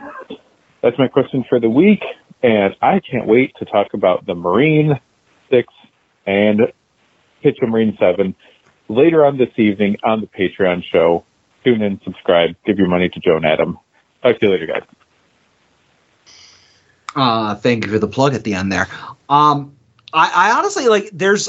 It's hard with watching wrestling for the last like 35 years or so to to pinpoint one thing, but I feel like wrestling permeates every conversation, whether you know it or not. You're kind of either quoting something or you're making a reference to it, even if it's to not a wrestling fan. It's just part of your vocabulary, you know. Yeah, I, I think we're. I get where Kevin's coming from, and good luck on the new job, promotion, what have you. Um, but absolutely a projection, a confidence. Um, you know, how has wrestling affected my life? Probably in every aspect that you could possibly think of, except for the physical aspect. um, you know, I'm not cutting promos on people, but as I became a little bit more smart to the business, there was a way to conduct yourself, a way to present yourself. Um, you know, accentuating the positives and hiding the negatives. And listen, by my nature, I'm a negative person, especially when it comes to myself. But in a public outward setting, if I'm burying myself before I even get my foot in the door, I ain't getting my foot in the door because I've already cost myself whatever it is that I'm doing a friendship, uh, you know, a, a date, and anything, right? Mm-hmm. um, you know, you need to be your own biggest supporter, and that's something that I get and that I got instilled in me from watching so much wrestling in my entire life. Whether it be like the heel or the baby face who does those sort of things, as you know, the, the world kind of uh, evolved uh, for what I saw in wrestling and how I looked at wrestling and so forth. Um, but yeah, just a lot of like confidence stuff. Like whether I have confidence, it's an ex- an attempt to exude confidence that I picked up from wrestling. Yeah, no, I could definitely see that because, like, obviously, when I dabbled in wrestling at like ages like 19 and 20 and stuff like that, like, I, I felt like, oh, like, I, I'm in great shape. I'm a good looking guy. I've got a beautiful full head of, of blonde hair. Like, I, I'm going to go places, you know? And, like, it instilled, I don't want to say an ego because I didn't, I don't think I had an ego, but maybe like, an ego that I presented to people, like Yeah. a kayfabe that I was very egotistical and confident, and by pretending to be over the top egotistical and over the top uh, self centered, it made it easier to like talk in front of people in college or like you know hold meetings at work because it was like oh it's it's not Adam uh, up there you know cutting a promo. It's it's the man Adam Van you know it's just, it's easy. So like I think that that rolls back all the way to my desire to get into wrestling is just being able to talk better in public. And obviously uh, you you can roll your eyes. I did have to start from scratch when I podcasted because for whatever reason it didn't translate but it did in real life It took us a while. We got there. yeah. but I was under the impression when he said like had to answer questions, uh, I thought he was being cross-examined. I didn't realize it was an interview. But I don't know. Listen, somebody might have found out that he's on the Council of Greece or something. I had a lot of questions for him. You know. uh, the Council of Greece, from what I hear, uh, protects an, an, uh, the the anonymity of all of its members. So I hear. Gotcha. So what you hear? All right. Next call. Hey guys, it's DeWiki. Um, yeah, I just saw the news uh, about Jessica McKay, and I just want to say, oh, Adam. Oh, poor Adam. Thanks. Love you guys. Talk to you later. All right. So before you remark again, David does call right back. Okay. Sorry, guys, it's DeWicky again. I also wanted to say that, Joe, I think you did an amazing job on Between the Sheets this week. It was a firecracker of an episode, maybe my favorite ever. Uh, so, you know, good on you. Uh, yeah, did a great job. Also, I wanted to shout out Kevin Ford. Uh, Kevin, on your phone call last week, I got that you were referencing what Joe says in the intro to the voicemail. So I thought that was funny, even if Adam didn't get it. Bye, guys. Nothing would ever go over my head. I would catch it. There you go. Um, uh, but, but I will go ahead. I was gonna say you and Big Dave. Yeah. um, I will say thank you again for checking in on me. I won't go into it, but let's talk about your appearance on Between the Sheets. I did listen, Joe. Oh, okay. Uh, what did you think? I, I liked it. Like, obviously, I've been hearing a lot of this stuff before, whether it be on the old show homework or on our most recent Patreon stuff. Um, but I feel like every time this information is presented by you to somebody different, different information comes out of it from the previous times because of the follow up questions that people ask. You know what I'm saying? So, like, whether it be my dumb questions not knowing anything, that results in you going down one road with the story. And then, like, when you're talking about these things to Ian, uh, you know, that causes certain different things. And obviously, um, Zellner, not a big Chikara fan, when he asks follow up questions, and then you and Bix kind of chuckled each other because you guys know what's going on about it. You know, it causes different versions of the story to come out. So even though a lot of the things you guys talked about, I knew from this podcast, it was all very fresh because of the different eyes it was coming through. Well, I, I appreciate you listening. You know, of course, it's a long show; it's a lot to digest, and you know, we oh. did cover a lot of it in the build up to us watching that full show a couple months back. You can go find that in the archives. Her. Yeah, and, and don't get me wrong. No offense to Bix and Zellner, I, I turned it off when you got off of the show. well, and listen, I, I I get that, and you know, I, I saw a lot of people either people that follow me and it's been my seventh time on the show and this is what it took to get them to listen to it and i completely understand. You know i bet there's people in my life that i interact with on a daily basis online that have never listened to any of the podcasts that i've been on. This podcast long box heroes long box heroes after dark or appearances anywhere else just the way that it goes. But this appearance is the one that i've gotten the most public and private feedback from on people and it's overwhelmingly positive. And i do greatly appreciate you know everyone taking the time out to listen and to reach out to me and tell me that it was good. Um you know listen i love talking about wrestling. I could talk about wrestling all day every day of my life and i typically do. Um it's nice to do so into a microphone with people that i consider friends whether it be here whether it be you know the other shows in the network when the far and few between times when i've been on there or with chris and uh, david of course um, but yeah, like I said, it was a good time. I'm glad everyone enjoyed it. You know, I, I always go into a podcast, um, you know, as, as someone who listens to a lot of podcasts in general and somebody who listens to all the episodes of Between the Sheets. You know, I'm a patron. I was a day one patron, and um, you know, they don't have many guests on the Patreon shows. It's usually like one big subject, maybe split up as like two or three or four, sometimes depending on how big it is. And I know what a good guest on that show sounds like, and I know what a bad guest shows show on that uh, guest on that show sounds like. And I never want to be a bad guest. I know I can never be the top guest. Um, but if I could be lean more toward the Dave Prazak side of things than the lower end side of things, um, for longtime listeners of the of that show, that's really what I shoot for. And, and I always think to myself, I'm like, I listen to enough podcasts. I know how to be entertaining and engaging and move the conversation along on a podcast, even though like I'm diarrheaing in the mouth here. But um, yeah, like I said, thank you very much for listening. I'm sure there's probably gonna be another call. Like I said, I don't screen anything you know, if there's another call about the Billie Kay thing or the between the sheets thing, Mhm. you know, I think this is like the meat of it, right? You know, Yeah. Well, I mean, they're the two biggest news pieces from this past week. right? That LA Knight, Karen Jarrett, me on Between the Sheets. Yeah. Um, and I, I, I had people reach out to me, um, as well, saying they want to do like a separate like Conrad verse style show about Chikara from my vantage point. Um, I've had people reach out to me that they want like it to be like a like do a print interview with me about all this stuff, you know? So again, it's been a lot of positive stuff and listen, it's not like I'm trying to avoid the negative. I just if there is negative out there, I don't search for any of the positive stuff, but when they tweet the show out, I'm tagged in it. So when people are replying to it, it's showing up in my mentions, even though Twitter is like a fucking disaster. And like I saw none of the replies to any of the Terry Tuesday stuff this past week. Hmm. Like I saw none of them on the browser, and then I had to actually like search them out individually on the phone to see like people replying to different things. Twitter's a mess right now, but it's the only thing we have. No one's ever leaving. You could look at your blue sky pie in the sky. No one's leaving there. That's never going to take over Twitter. Just the way it is. Get used to it, and I'm trying to.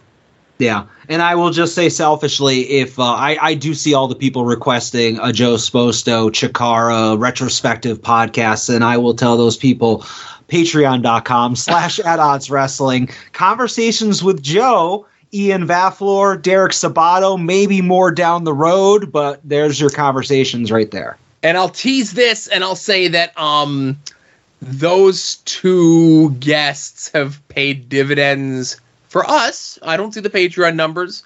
Um, like I said, I don't have access to it, but I think those guests have also paid dividends for other people as well. Yeah. And I'll just tease that. You could ask, whatever. Uh, next call. Hey Joe, hey Adam, hey At Odds family. This is DJ from We Eat Wrestling and Wings on Wings. Uh, last week, Kevin gave a call and talked about the the plight of Adam's world with the uh, Alexa Bliss, the sad news about Alexa Bliss, and the sad news about Tay Conti, Tay Guevara, whatever. Uh, and I just wanted to say, Kevin made a comment that everyone sort of groaned at, and I feel he's leaving out uh, an important part of the equation here. Uh, and I'm just calling to, you know, say that uh, on top of what's going to happen to those those individuals, uh, let's let's get a conversation going about Ryan Cabrera and Sammy Guevara's uh, incoming dad dick. Joe, you know what I'm talking about. Take my answer on the show. Bye. What? Uh, Joe, what's he talking about? I was gonna say I'm a fat. I was a fat fuck before I had a kid, so I don't know what he- he's talking about. Uh, again, I, uh, thank you everybody for your reaching out to see how I am. But I, I yeah, that that is a hard hitting question that I just wasn't prepared to ask or hear answered. Yeah. Uh, thanks for the call, DJ. Uh, next call. What's up, dudes? What's happening? It's Kenny. Hope you guys are good. Uh, just want to take this time to formally apologize to one Justin Summers for uh, not calling in on the final uh, guest fan uh, listener feedback show episode of Wrestling Cheers that is uh, currently out here now. Uh, I should have definitely called and uh, you know, thank Justin for all his hard work covering AIW for all these years. I uh, was a long, long time fan of the Ohio Indie Report, which even predates Wrestling Cheers. So anyway, uh, how business? How about Orange Cassidy being the greatest fucking pro wrestler in like the modern age ever of all time? Like seriously, man, like that swerve match. That was hot business. See, It's, uh, it's good shit. So, uh, anyway, uh, hope you guys are breathing okay. I'm on the shore. I was able to smell some salt today, uh, from the beach air, which is nice, but, uh, hope, uh, hope the valley's gonna clear up by next week. I want to be able to, uh, breathe clean air while I hang out with all y'all at the Sokals. Get wrecked, box. It's Thank going to be. Uh, oh yeah, go ahead. No, go ahead. Go ahead. I was just gonna say, uh, it it's not really clean air outside of Sokals. Like if you're standing by the exit, you know, like especially during intermission. and if the boys from Pod Van Dam, the old Pod Van Dam crew, were there, then it's definitely not clear air. We were uh, at the bowling alley today, and I actually ran into uh, Jerry of Jerry's Internet Wrestling Emporium there. And Oh. where, where we were standing, they have the door open at the side of the bowling alley, the fire exit open, so the Yep. people could go outside and smoke. Um, and my kid was like, oh, they're letting all the smoke in. I just want these smokers and stay outside and not let it let the door open, you know? um, but yes, Orange Cassidy is the best. And uh, Kenny, I'm glad that you will be at Sokals, that you do not have a gig that day. Yeah, I was I was gonna ask. I'm glad he addressed it on there. I was maybe like every time there's an LVAC show, it's like, did Kenny get booked or not? You know, for something else, and it's always a concern of mine. Exactly. But yeah, haven't seen him in a little bit, so looking forward to it. All right, next call. Hey, at Opposite Wrestling. This is uh, Mike Dick, formerly of Virtual Pros Podcast, now from uh, just Virtual Pros Twitter. Uh, I don't like calling these voicemail things. I, I stuff, stammer. See, I'm doing it already. I just hate it. I hate those voicemail.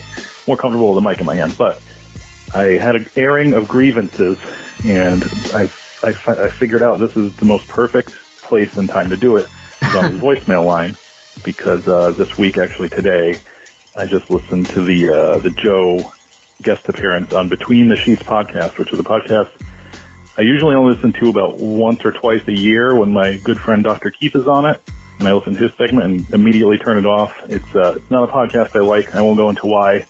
It's just, I mean, outside of it being fucking six hours long, that's that should just be obvious. like no one should like a podcast that's six hours long. But um, outside of that, there's just it's not for me. I would probably rather just go to jury duty every week than listen to it. But what I notice about it every time I listen to it when a friend is on is that uh, these guys, Bix and the other guy, they make they make a good amount of money in Patreon, and I don't I don't really care how much people make, but what bothers me about it is that their audio quality fucking sucks. Like Bix is okay, Bix is passable. He sounds like he he has like state of the art audio for like 2008 podcasts, and uh, the other guy though sounds like he's doing the the tin can and string gimmick that like old timey children did and uh, I, I just don't know where this money's going. Like, I don't know why you would need to even subscribe to a Patreon of a six-hour podcast, but people do it. And I'm hoping. I know you guys have like a lot of crossover fans, and I'm sure that means you have like a lot of crossover people who actually subscribe to this Patreon. And I want you guys to take a stand and just be like, hey, man, why don't you put some of this money that you're making off of us, these thousands of dollars you're making off of us, into your actual fucking production? Put like a hundred or two hundred dollars aside and buy any microphone from the last five years. It doesn't even have to be a great microphone, just any microphone from the last five years, and it'll be better than what they have now. I understand that when you upload six-hour podcasts, you have to do it at a slower, lower bit rate because, uh, or else it's going to be like a three gig download. And so I understand some of the audio quality loss there, but there's no excuse for this. If you're making thousands of dollars in Patreon money, what's that Patreon money for? If not to put back in your podcast, it's not for your lavish lifestyles. I'm going to assume you don't have them. So please, please, please, just uh, if you are between the sheets listener, put your foot down and say, hey, I want better audio quality. This is bullshit. I'm taking my Patreon money back. And that goes for you too, Joe, because I know you're a Patreon subscriber. Just put your fucking foot down. Okay, goodbye. Thank you for your call, Mike. Uh, again, I am a fan. I miss Mike's podcast. Mike is a great follow uh, on Twitter, and I have his um, compilation of odd things that Dave Meltzer has said on Wrestling Observer uh, ready to load up as soon as we're done uh, recording here tonight. You know. Yeah. Um, okay. And I, I'll just say I, I can't speak for anybody's lavish lifestyle. I know that my cut of the fucking Patreon money, uh, that all goes towards a lavish lifestyle. Right, that's true. um, so, so I get where Mike is coming from. Okay. Um, and I think Mike for not shitting all over the quality of our show, right?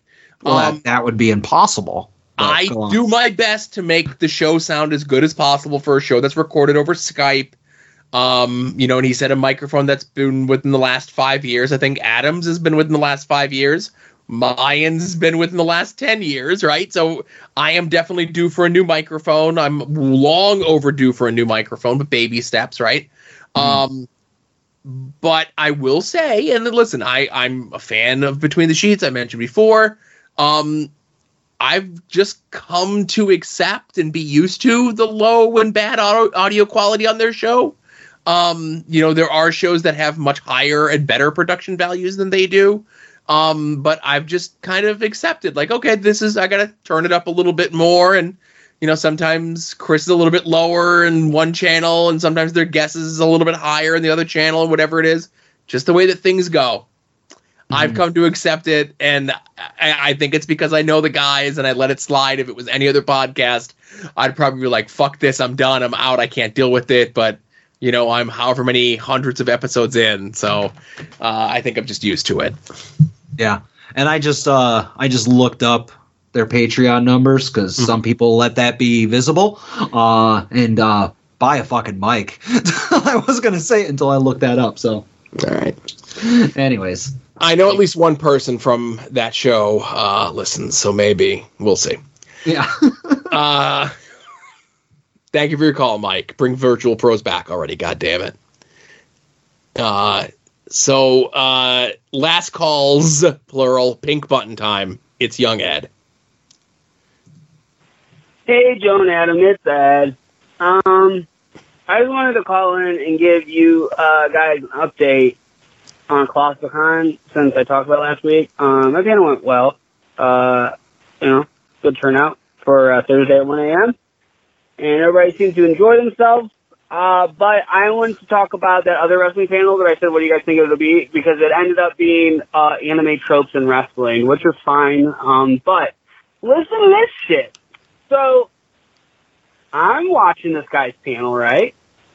And he uh, shows a GIF of Christy Joseph and Sandman from WWE CW. Where Christy Joseph's uh, jerking off Sandman's cane, right? And Sandman's spitting the, the beer all over. And he says, fun fact, both of these guys turned out to be giant uh, alt-right transphobes. And I said very loudly, "What?"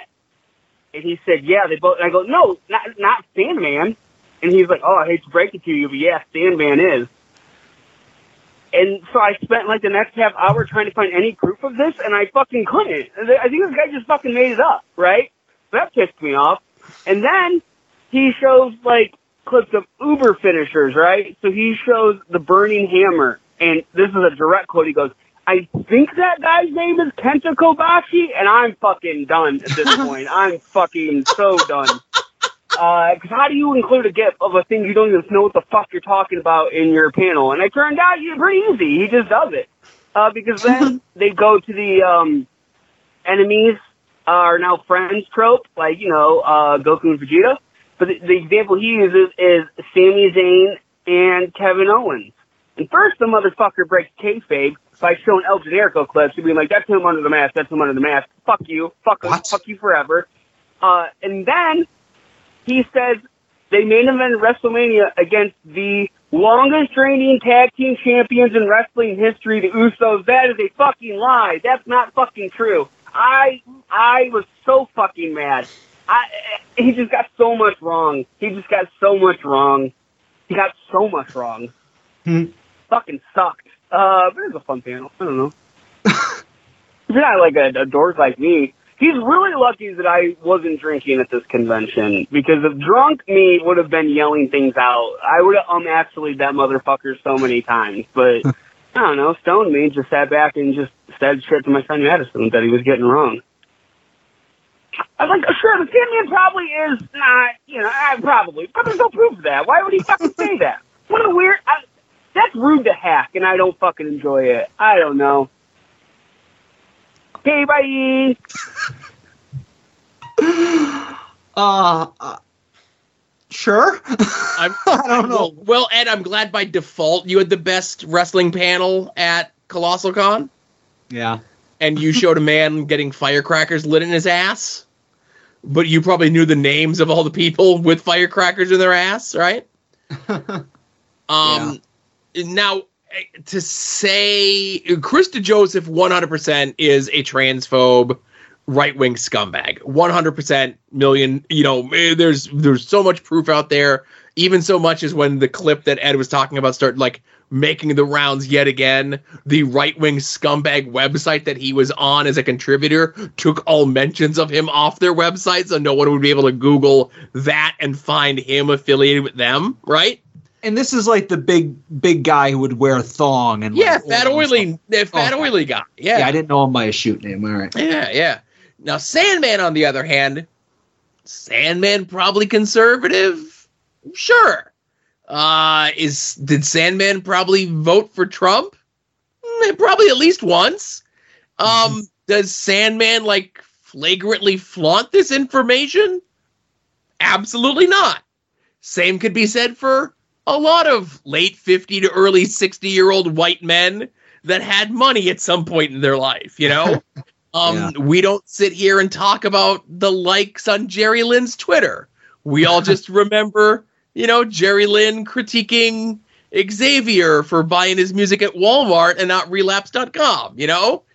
Um, we all choose what we want to believe when it comes to our favorites, and Hacky's a good guy, and I don't think he puts his politics out there, but to go as far to say in a public setting that someone is a racist, homophobic, transphobe with zero proof is uh, irresponsible, I'd say.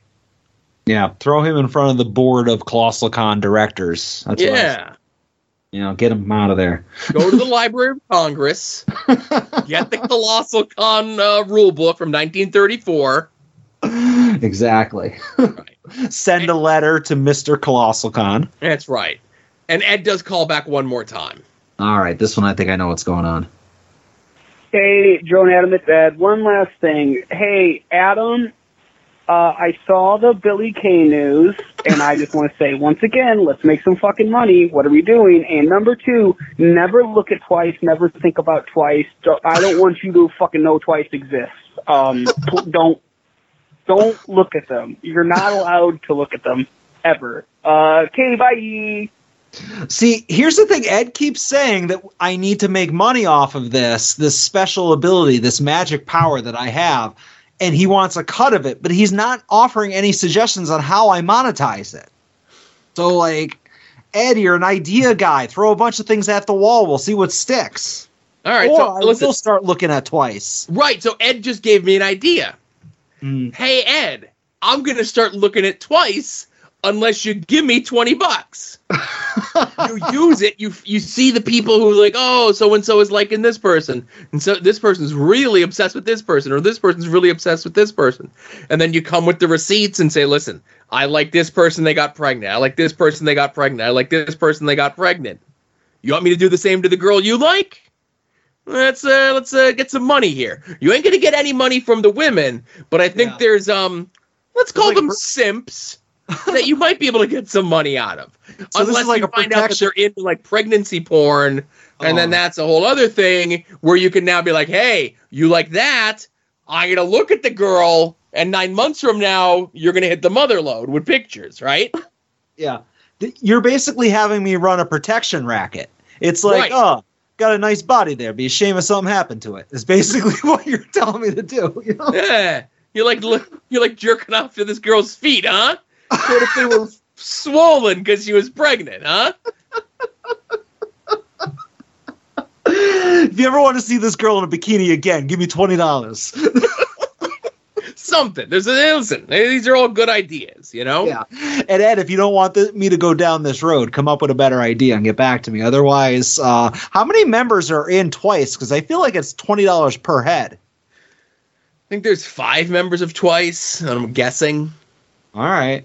Yeah. So right there, that's like a premium. I'll give them a bulk discount. You know, maybe buy four get one free. There you, that's very magnanimous of you, Adam. no problem. But yeah, Ed, if you have a better idea, let me know. Otherwise, this is the plan. All right. So thank you very much for hanging in there with us for an extra long uh, phone call segment. Of course, um, we'll rush through the plugs as quick as I can. Jerry's Internet Wrestling Emporium. I'm saying it because I saw Jerry today. Use the promo code at odds. Uh, new subscribers. Uh, lets Jerry know that you came to him from us. Uh, our TeePublic store, the sale is going on as we currently speak up until Sunday. 35% off a bunch of at odds inspired designs, soon to be named network inspired designs on everything from shirts to cell phone covers to notebooks and everything in between. Uh, also, uh, you can make any of your eBay purchases from our eBay affiliate link. When you click on links to various merchants on the site and make a purchase, that can result in the site earning a commission. Affiliate programs and affiliations include, but are not limited to, the eBay Partner Network. Yeah. and uh, that's that's what I got there. Yeah, Uh, nothing TeePublic. I did say the TeePublic thing. Oh. thirty five percent off shirts and notebooks and yeah, yeah. Yeah, I, I was actually taking notes on something. But uh, speaking of things you should take notes on, these podcasts, and those podcasts are Longbox Heroes, Longbox Heroes After Dark, Final Wrestling Place, We Eat Wrestling, Porch Talk, Viewer's Choice, Indie Wrestling Guide, Wings on Wings, and Hiya Boosie. But I think that's it for the main show, Joe. All right.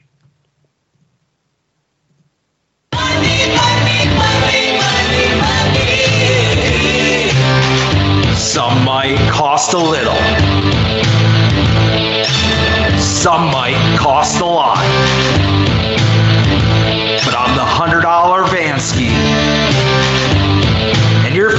will be bought.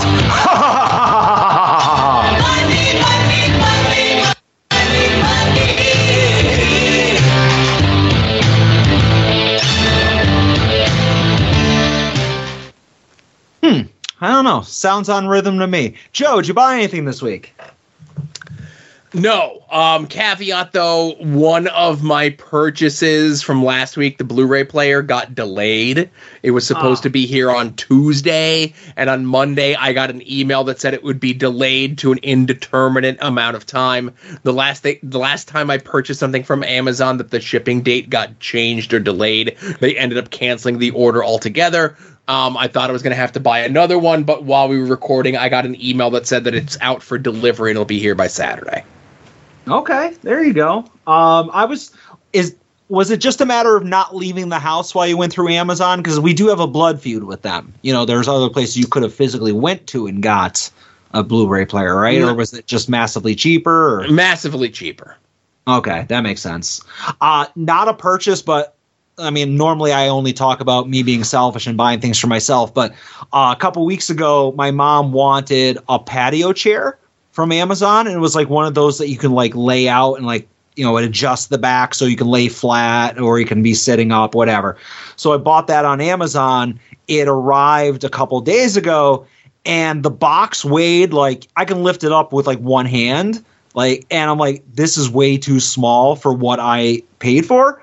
So, long story short, I open it up and it's super tiny, and the pictures are deceiving, and it's clearly like something made from China, not suitable for anybody of significant size. So, I went to return it just thinking I was going to go to Kohl's. Uh, but it was like, no, contact the seller. They'll send you a, a shipping label. I'm like, oh man, it's gonna be one of those. I got to find a printer. Who has a printer? You know? I have a printer. Um, uh, what's that? I have a printer. Well, of course, you also have a CRT computer monitor. I did up until last week. But uh, long story short, I've been going back and forth with this seller who absolutely refuses to return this thing. They're insisting that there was nothing deceitful about the listing, that I got exactly what I paid for, yada, yada, yada. And this is just something that was like sold by so and so, but shipped by Amazon. And I'm like, I can't fucking return this. And I'm an Amazon Prime member. So I had to actually reach out to like real Amazon customer service and like give Yeah. them all the receipts and be like, why am I getting jerked around here? It's a it's a fucking Amazon purchase. But I say this story because yet again, fuck Amazon. Take away All our click through. Did you purchase anything else? I I did buy w- couple things, uh, not a lot, and I will be relatively quick. Mattel Creations put up on their website uh, for pre-order a couple days ago. Uh, in the Masterverse line, the the Masters of the Universe Masterverse, uh, you may know their star CPA. Um, but there was a figure that is a Mat- Mattel Creations exclusive, and it's called Vicron. Did you see this like on Paternity or anything like that, Joe? No. It is a figure that is based on the concept art that was used to pitch the original figure line. Oh, it's kind okay. of like a prototype He-Man that like the the original pitch of the figure was like a barbarian that also had like a robot like suit that you can snap on him, but also had like monster stuff that you can snap on it.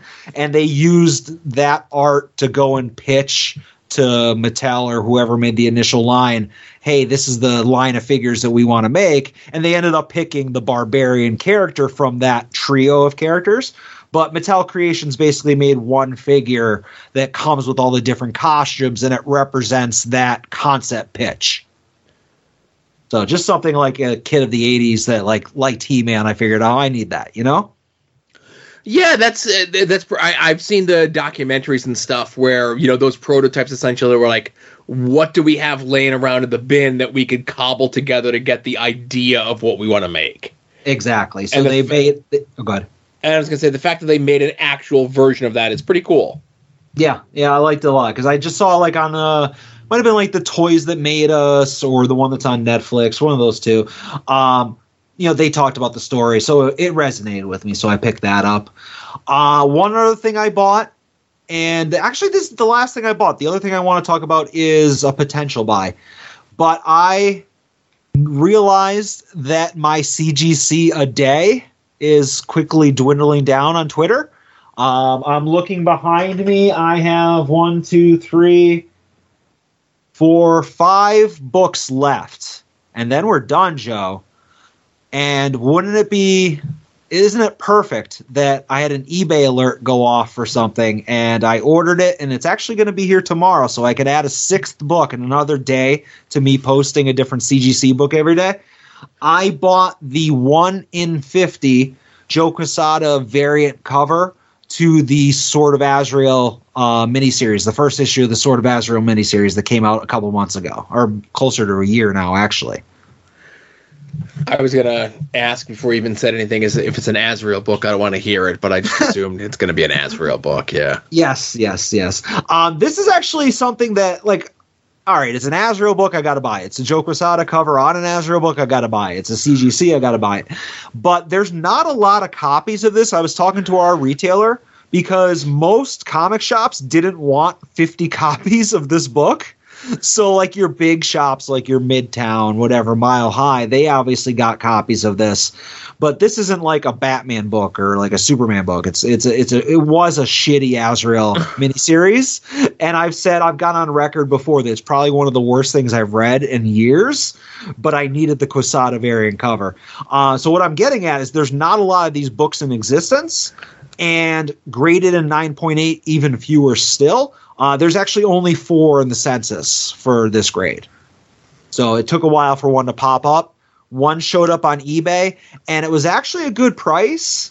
And I said to myself, that's a good price. I will probably buy it for that price, but let me click watch and try to show some restraint and wait. And literally, like a half an hour later, the guy sent me a best offer that was like even better. Was like, oh shit, I gotta jump on it. Like that sucker doesn't realize that I've had the shakes for the last two hours to not buy it at the listed price. Uh, so I was able to get that deal.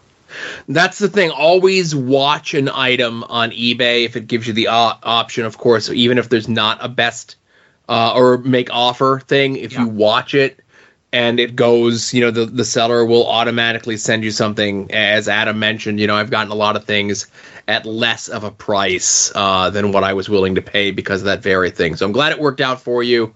Um, even though it is an Azrael book, but again, of course, you said it was a shitty Azrael book, which goes without saying. Well, there's there's really good shitty Azrael books, but then there's really bad ones, and this is the one the bad ones. So gotcha. But those are actually the only two things I bought. So a figure and a comic book, which by all like ways of measuring things is a really really light week for me. Uh, and I'm doing the math now. Not a single wrestling figure. So I guess the the pills are working. But go ahead. Yes, again with the number of major bendies and major everything else that was announced uh, over this past weekend with them doing the MW, uh, the FWF live show. Uh, I'm surprised that you didn't come on here. And I know did Broski? Uh, I know he said that we talked about it before that he retired the Indiana Jones inspired Indie God gear because it got all fucked up. Uh, I I remember him saying seeing him say that, but I I guarantee you he just has another set made and tweaks something so he can do a different thing. But right, I did not pre-order any of the referee bendies. I don't need a Knick bendy. How about you, Joe? No, you don't need a Knick bendy. Nah, not yet. I'll wait till there's a sale. Um, but I do have one thing that I want to bring up, just because I've mentioned this a couple times on the podcast, and I'm sorry, Joe. It is Azrael related, But of course. I need to I need to talk this into existence and try to get some help on this. If you remember, probably more than a year ago, I mentioned that there were the Funko Pop NFT series where you would buy a pack of digital cards and very randomly inserted were redemption cards where, that would get you a, uh, an actual physical pop. Do you I know you about that? mentioned Transformer ones, right? Ex- yeah, there were Transformers ones. Uh, there's been many different genres and, and series and whatnot, but they did uh, an Azrael Batman one, and it's like the full on Knight's End, like armored Batman with like the metal cape and all that shit. So it's like full on off the rails Batman. Uh, and they did that. It went on sale as like a, or you had the ability to pull it from the packs over a year ago. And I said this on this on the podcast before, but there were a thousand available in the packs, and about and 761 of them were redeemed for a physical pop. And Funko claims that only the 761 of them are actually going to be made. I don't know. Let's just say somewhere between there and a thousand. So it's a rare pop, but I am the Michael Jordan of Azrael figure collecting, and I need it. What you know? Wouldn't you agree? Uh, yes, you do. I need it. So, uh, again, that was a year ago. I didn't mess with no NFTs. I was like, I'll just wait until somebody has them in their hand and I'll buy one. Um, month or two ago, Funko says, "Hey, we're going to start shipping these out." A bunch of sellers on eBay are like, "Hey, buy my pre-order." I said, "No, no, no. I want to see it in somebody's hands because I don't want to buy one and then get a crushed or a damaged one or whatever." Right, a funky box, whatever. Exactly. So, Joe, they started arriving in people's hands this week. And uh, probably about, I'll get into it, a good amount of them have come, showed up on eBay already. But the first day or two, two of them popped up on eBay in the 250 to $300 price range. And I looked at that and I said, ha, fucking suckers. Yeah, I'll wait. I'm not paying $300 for a fucking pop. Like, what kind of idiot would jump on the price right away and pay top dollar? So I didn't even click like on or watch on those, Joe, because I knew something better would come along. A couple days later, a couple more of them pop up on eBay, and uh, these are three to four hundred dollars, four fifty. And I look, those ones that were in the two fifty, three hundred dollar price range, they're sold. They're gone. Apparently, they didn't last. So I was like, all right, let me watch these ones in the three hundred dollar, four hundred dollar price range. Put them on my watch list. They're gone, sold instantly. People start putting them up for five, six, seven hundred dollars, and Joe, they're selling. Not for the seven, but in the five hundred dollar price range, they're selling briskly. And I said to myself, motherfucker, I should have paid the 250 and just been done with it. I don't know if they're going to come back down. But uh yeah, so that's what I wanted to get at is that I have a a I need a job. Uh, that's no. I would say that's number one. Yeah, and only because not because of rent or, or utilities or food, but because I need to buy a four to five hundred dollar Azrael Funko Pop, Joe. Unless you tell me a compelling reason why I don't need to spend five hundred dollars on an Azrael Funko Pop. I say sell all the other stuff. What other stuff? Get rid of all the other Azrael stuff. No, because then I would need that. Oh, you're saying if I can't have everything, I should have nothing. Exactly. Ah, that that's that's just you being spiteful. That's not a logical road to go That's down. not logical. Paying No, five hundred dollars for a Funko Pop is though. But it's it's a Funko Pop they only made 761 of. Allegedly. Oh, okay, we'll say a thousand. It's like a broski purple leather jacket. You don't really know how many there are. You just gotta take faith, and the, the number is true. So the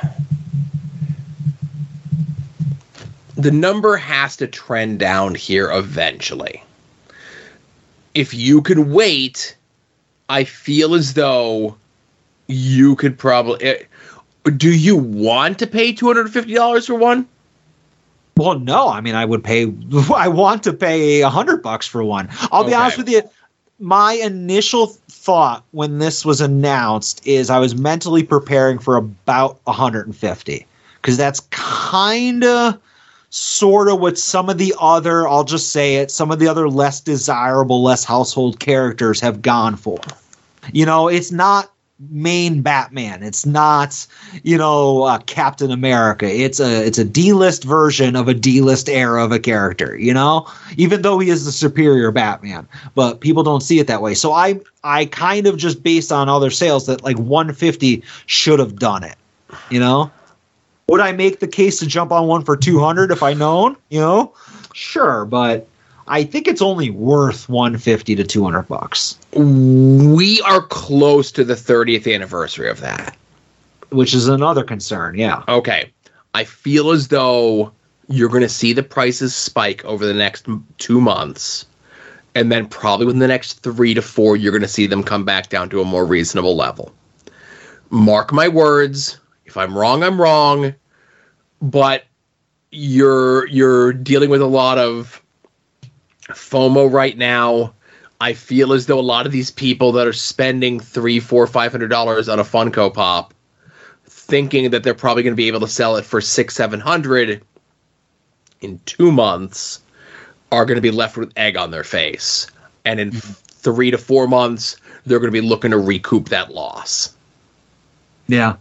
I mean, I can see that, and I, I don't want to buy at the top of the bubble. You know, I'm not going to jump in as the prices are on the upswing, but uh, there is definitely a point where I need to hopefully catch a, a, a wave crash on it. You know, I, I come back in four months. Keep an eye on them. Don't look at them again for another three to four months, and then uh, re reevaluate. well, I need to keep an eye on it because what happens if somebody puts one up in an auction that ends at like 4 a.m. and I'm the only one that's able to stay up all night and watch it because I'm watching New Japan. no, that's true. Um, well, that's between you and the New Japan gods, you know. Yeah. All right. Well, I just wanted to kind of get your opinion on it. I knew you would uh, eventually give me an unbiased opinion. Right. I say wait three to four months. You'll probably see the prices start to come down to a more manageable level. Right now, it's a hot figure. Like I said, in, a piece of plastic. It's a figure, piece of plastic. Um, but yeah. Uh, wait three four months. Let's come back to this. All right. But I will own it at some point. But it You will just you know. Let's not. You don't need Let's to own it crazy. today. right. Yeah. All right. Well, that's all I got. Like I said, two purchases, then a, then a quick discussion. Perfect. That's the way I like it. So, hey everyone, thank you very much for listening to episode 245 of At Odds with Wrestling. We didn't even really plug the LVAC show, not that it matters because the show is sold out. Um, we will see everyone there uh, next weekend. But in the meantime, for Adam, this is Joe saying, be safe out there. Wear a mask with the smog if you're in a smog, smoke affected area, and enjoy some wrestling.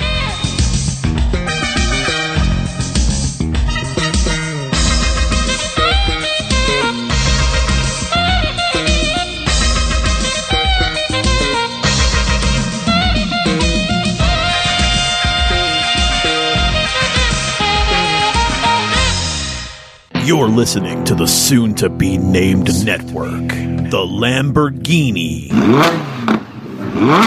of podcast networks.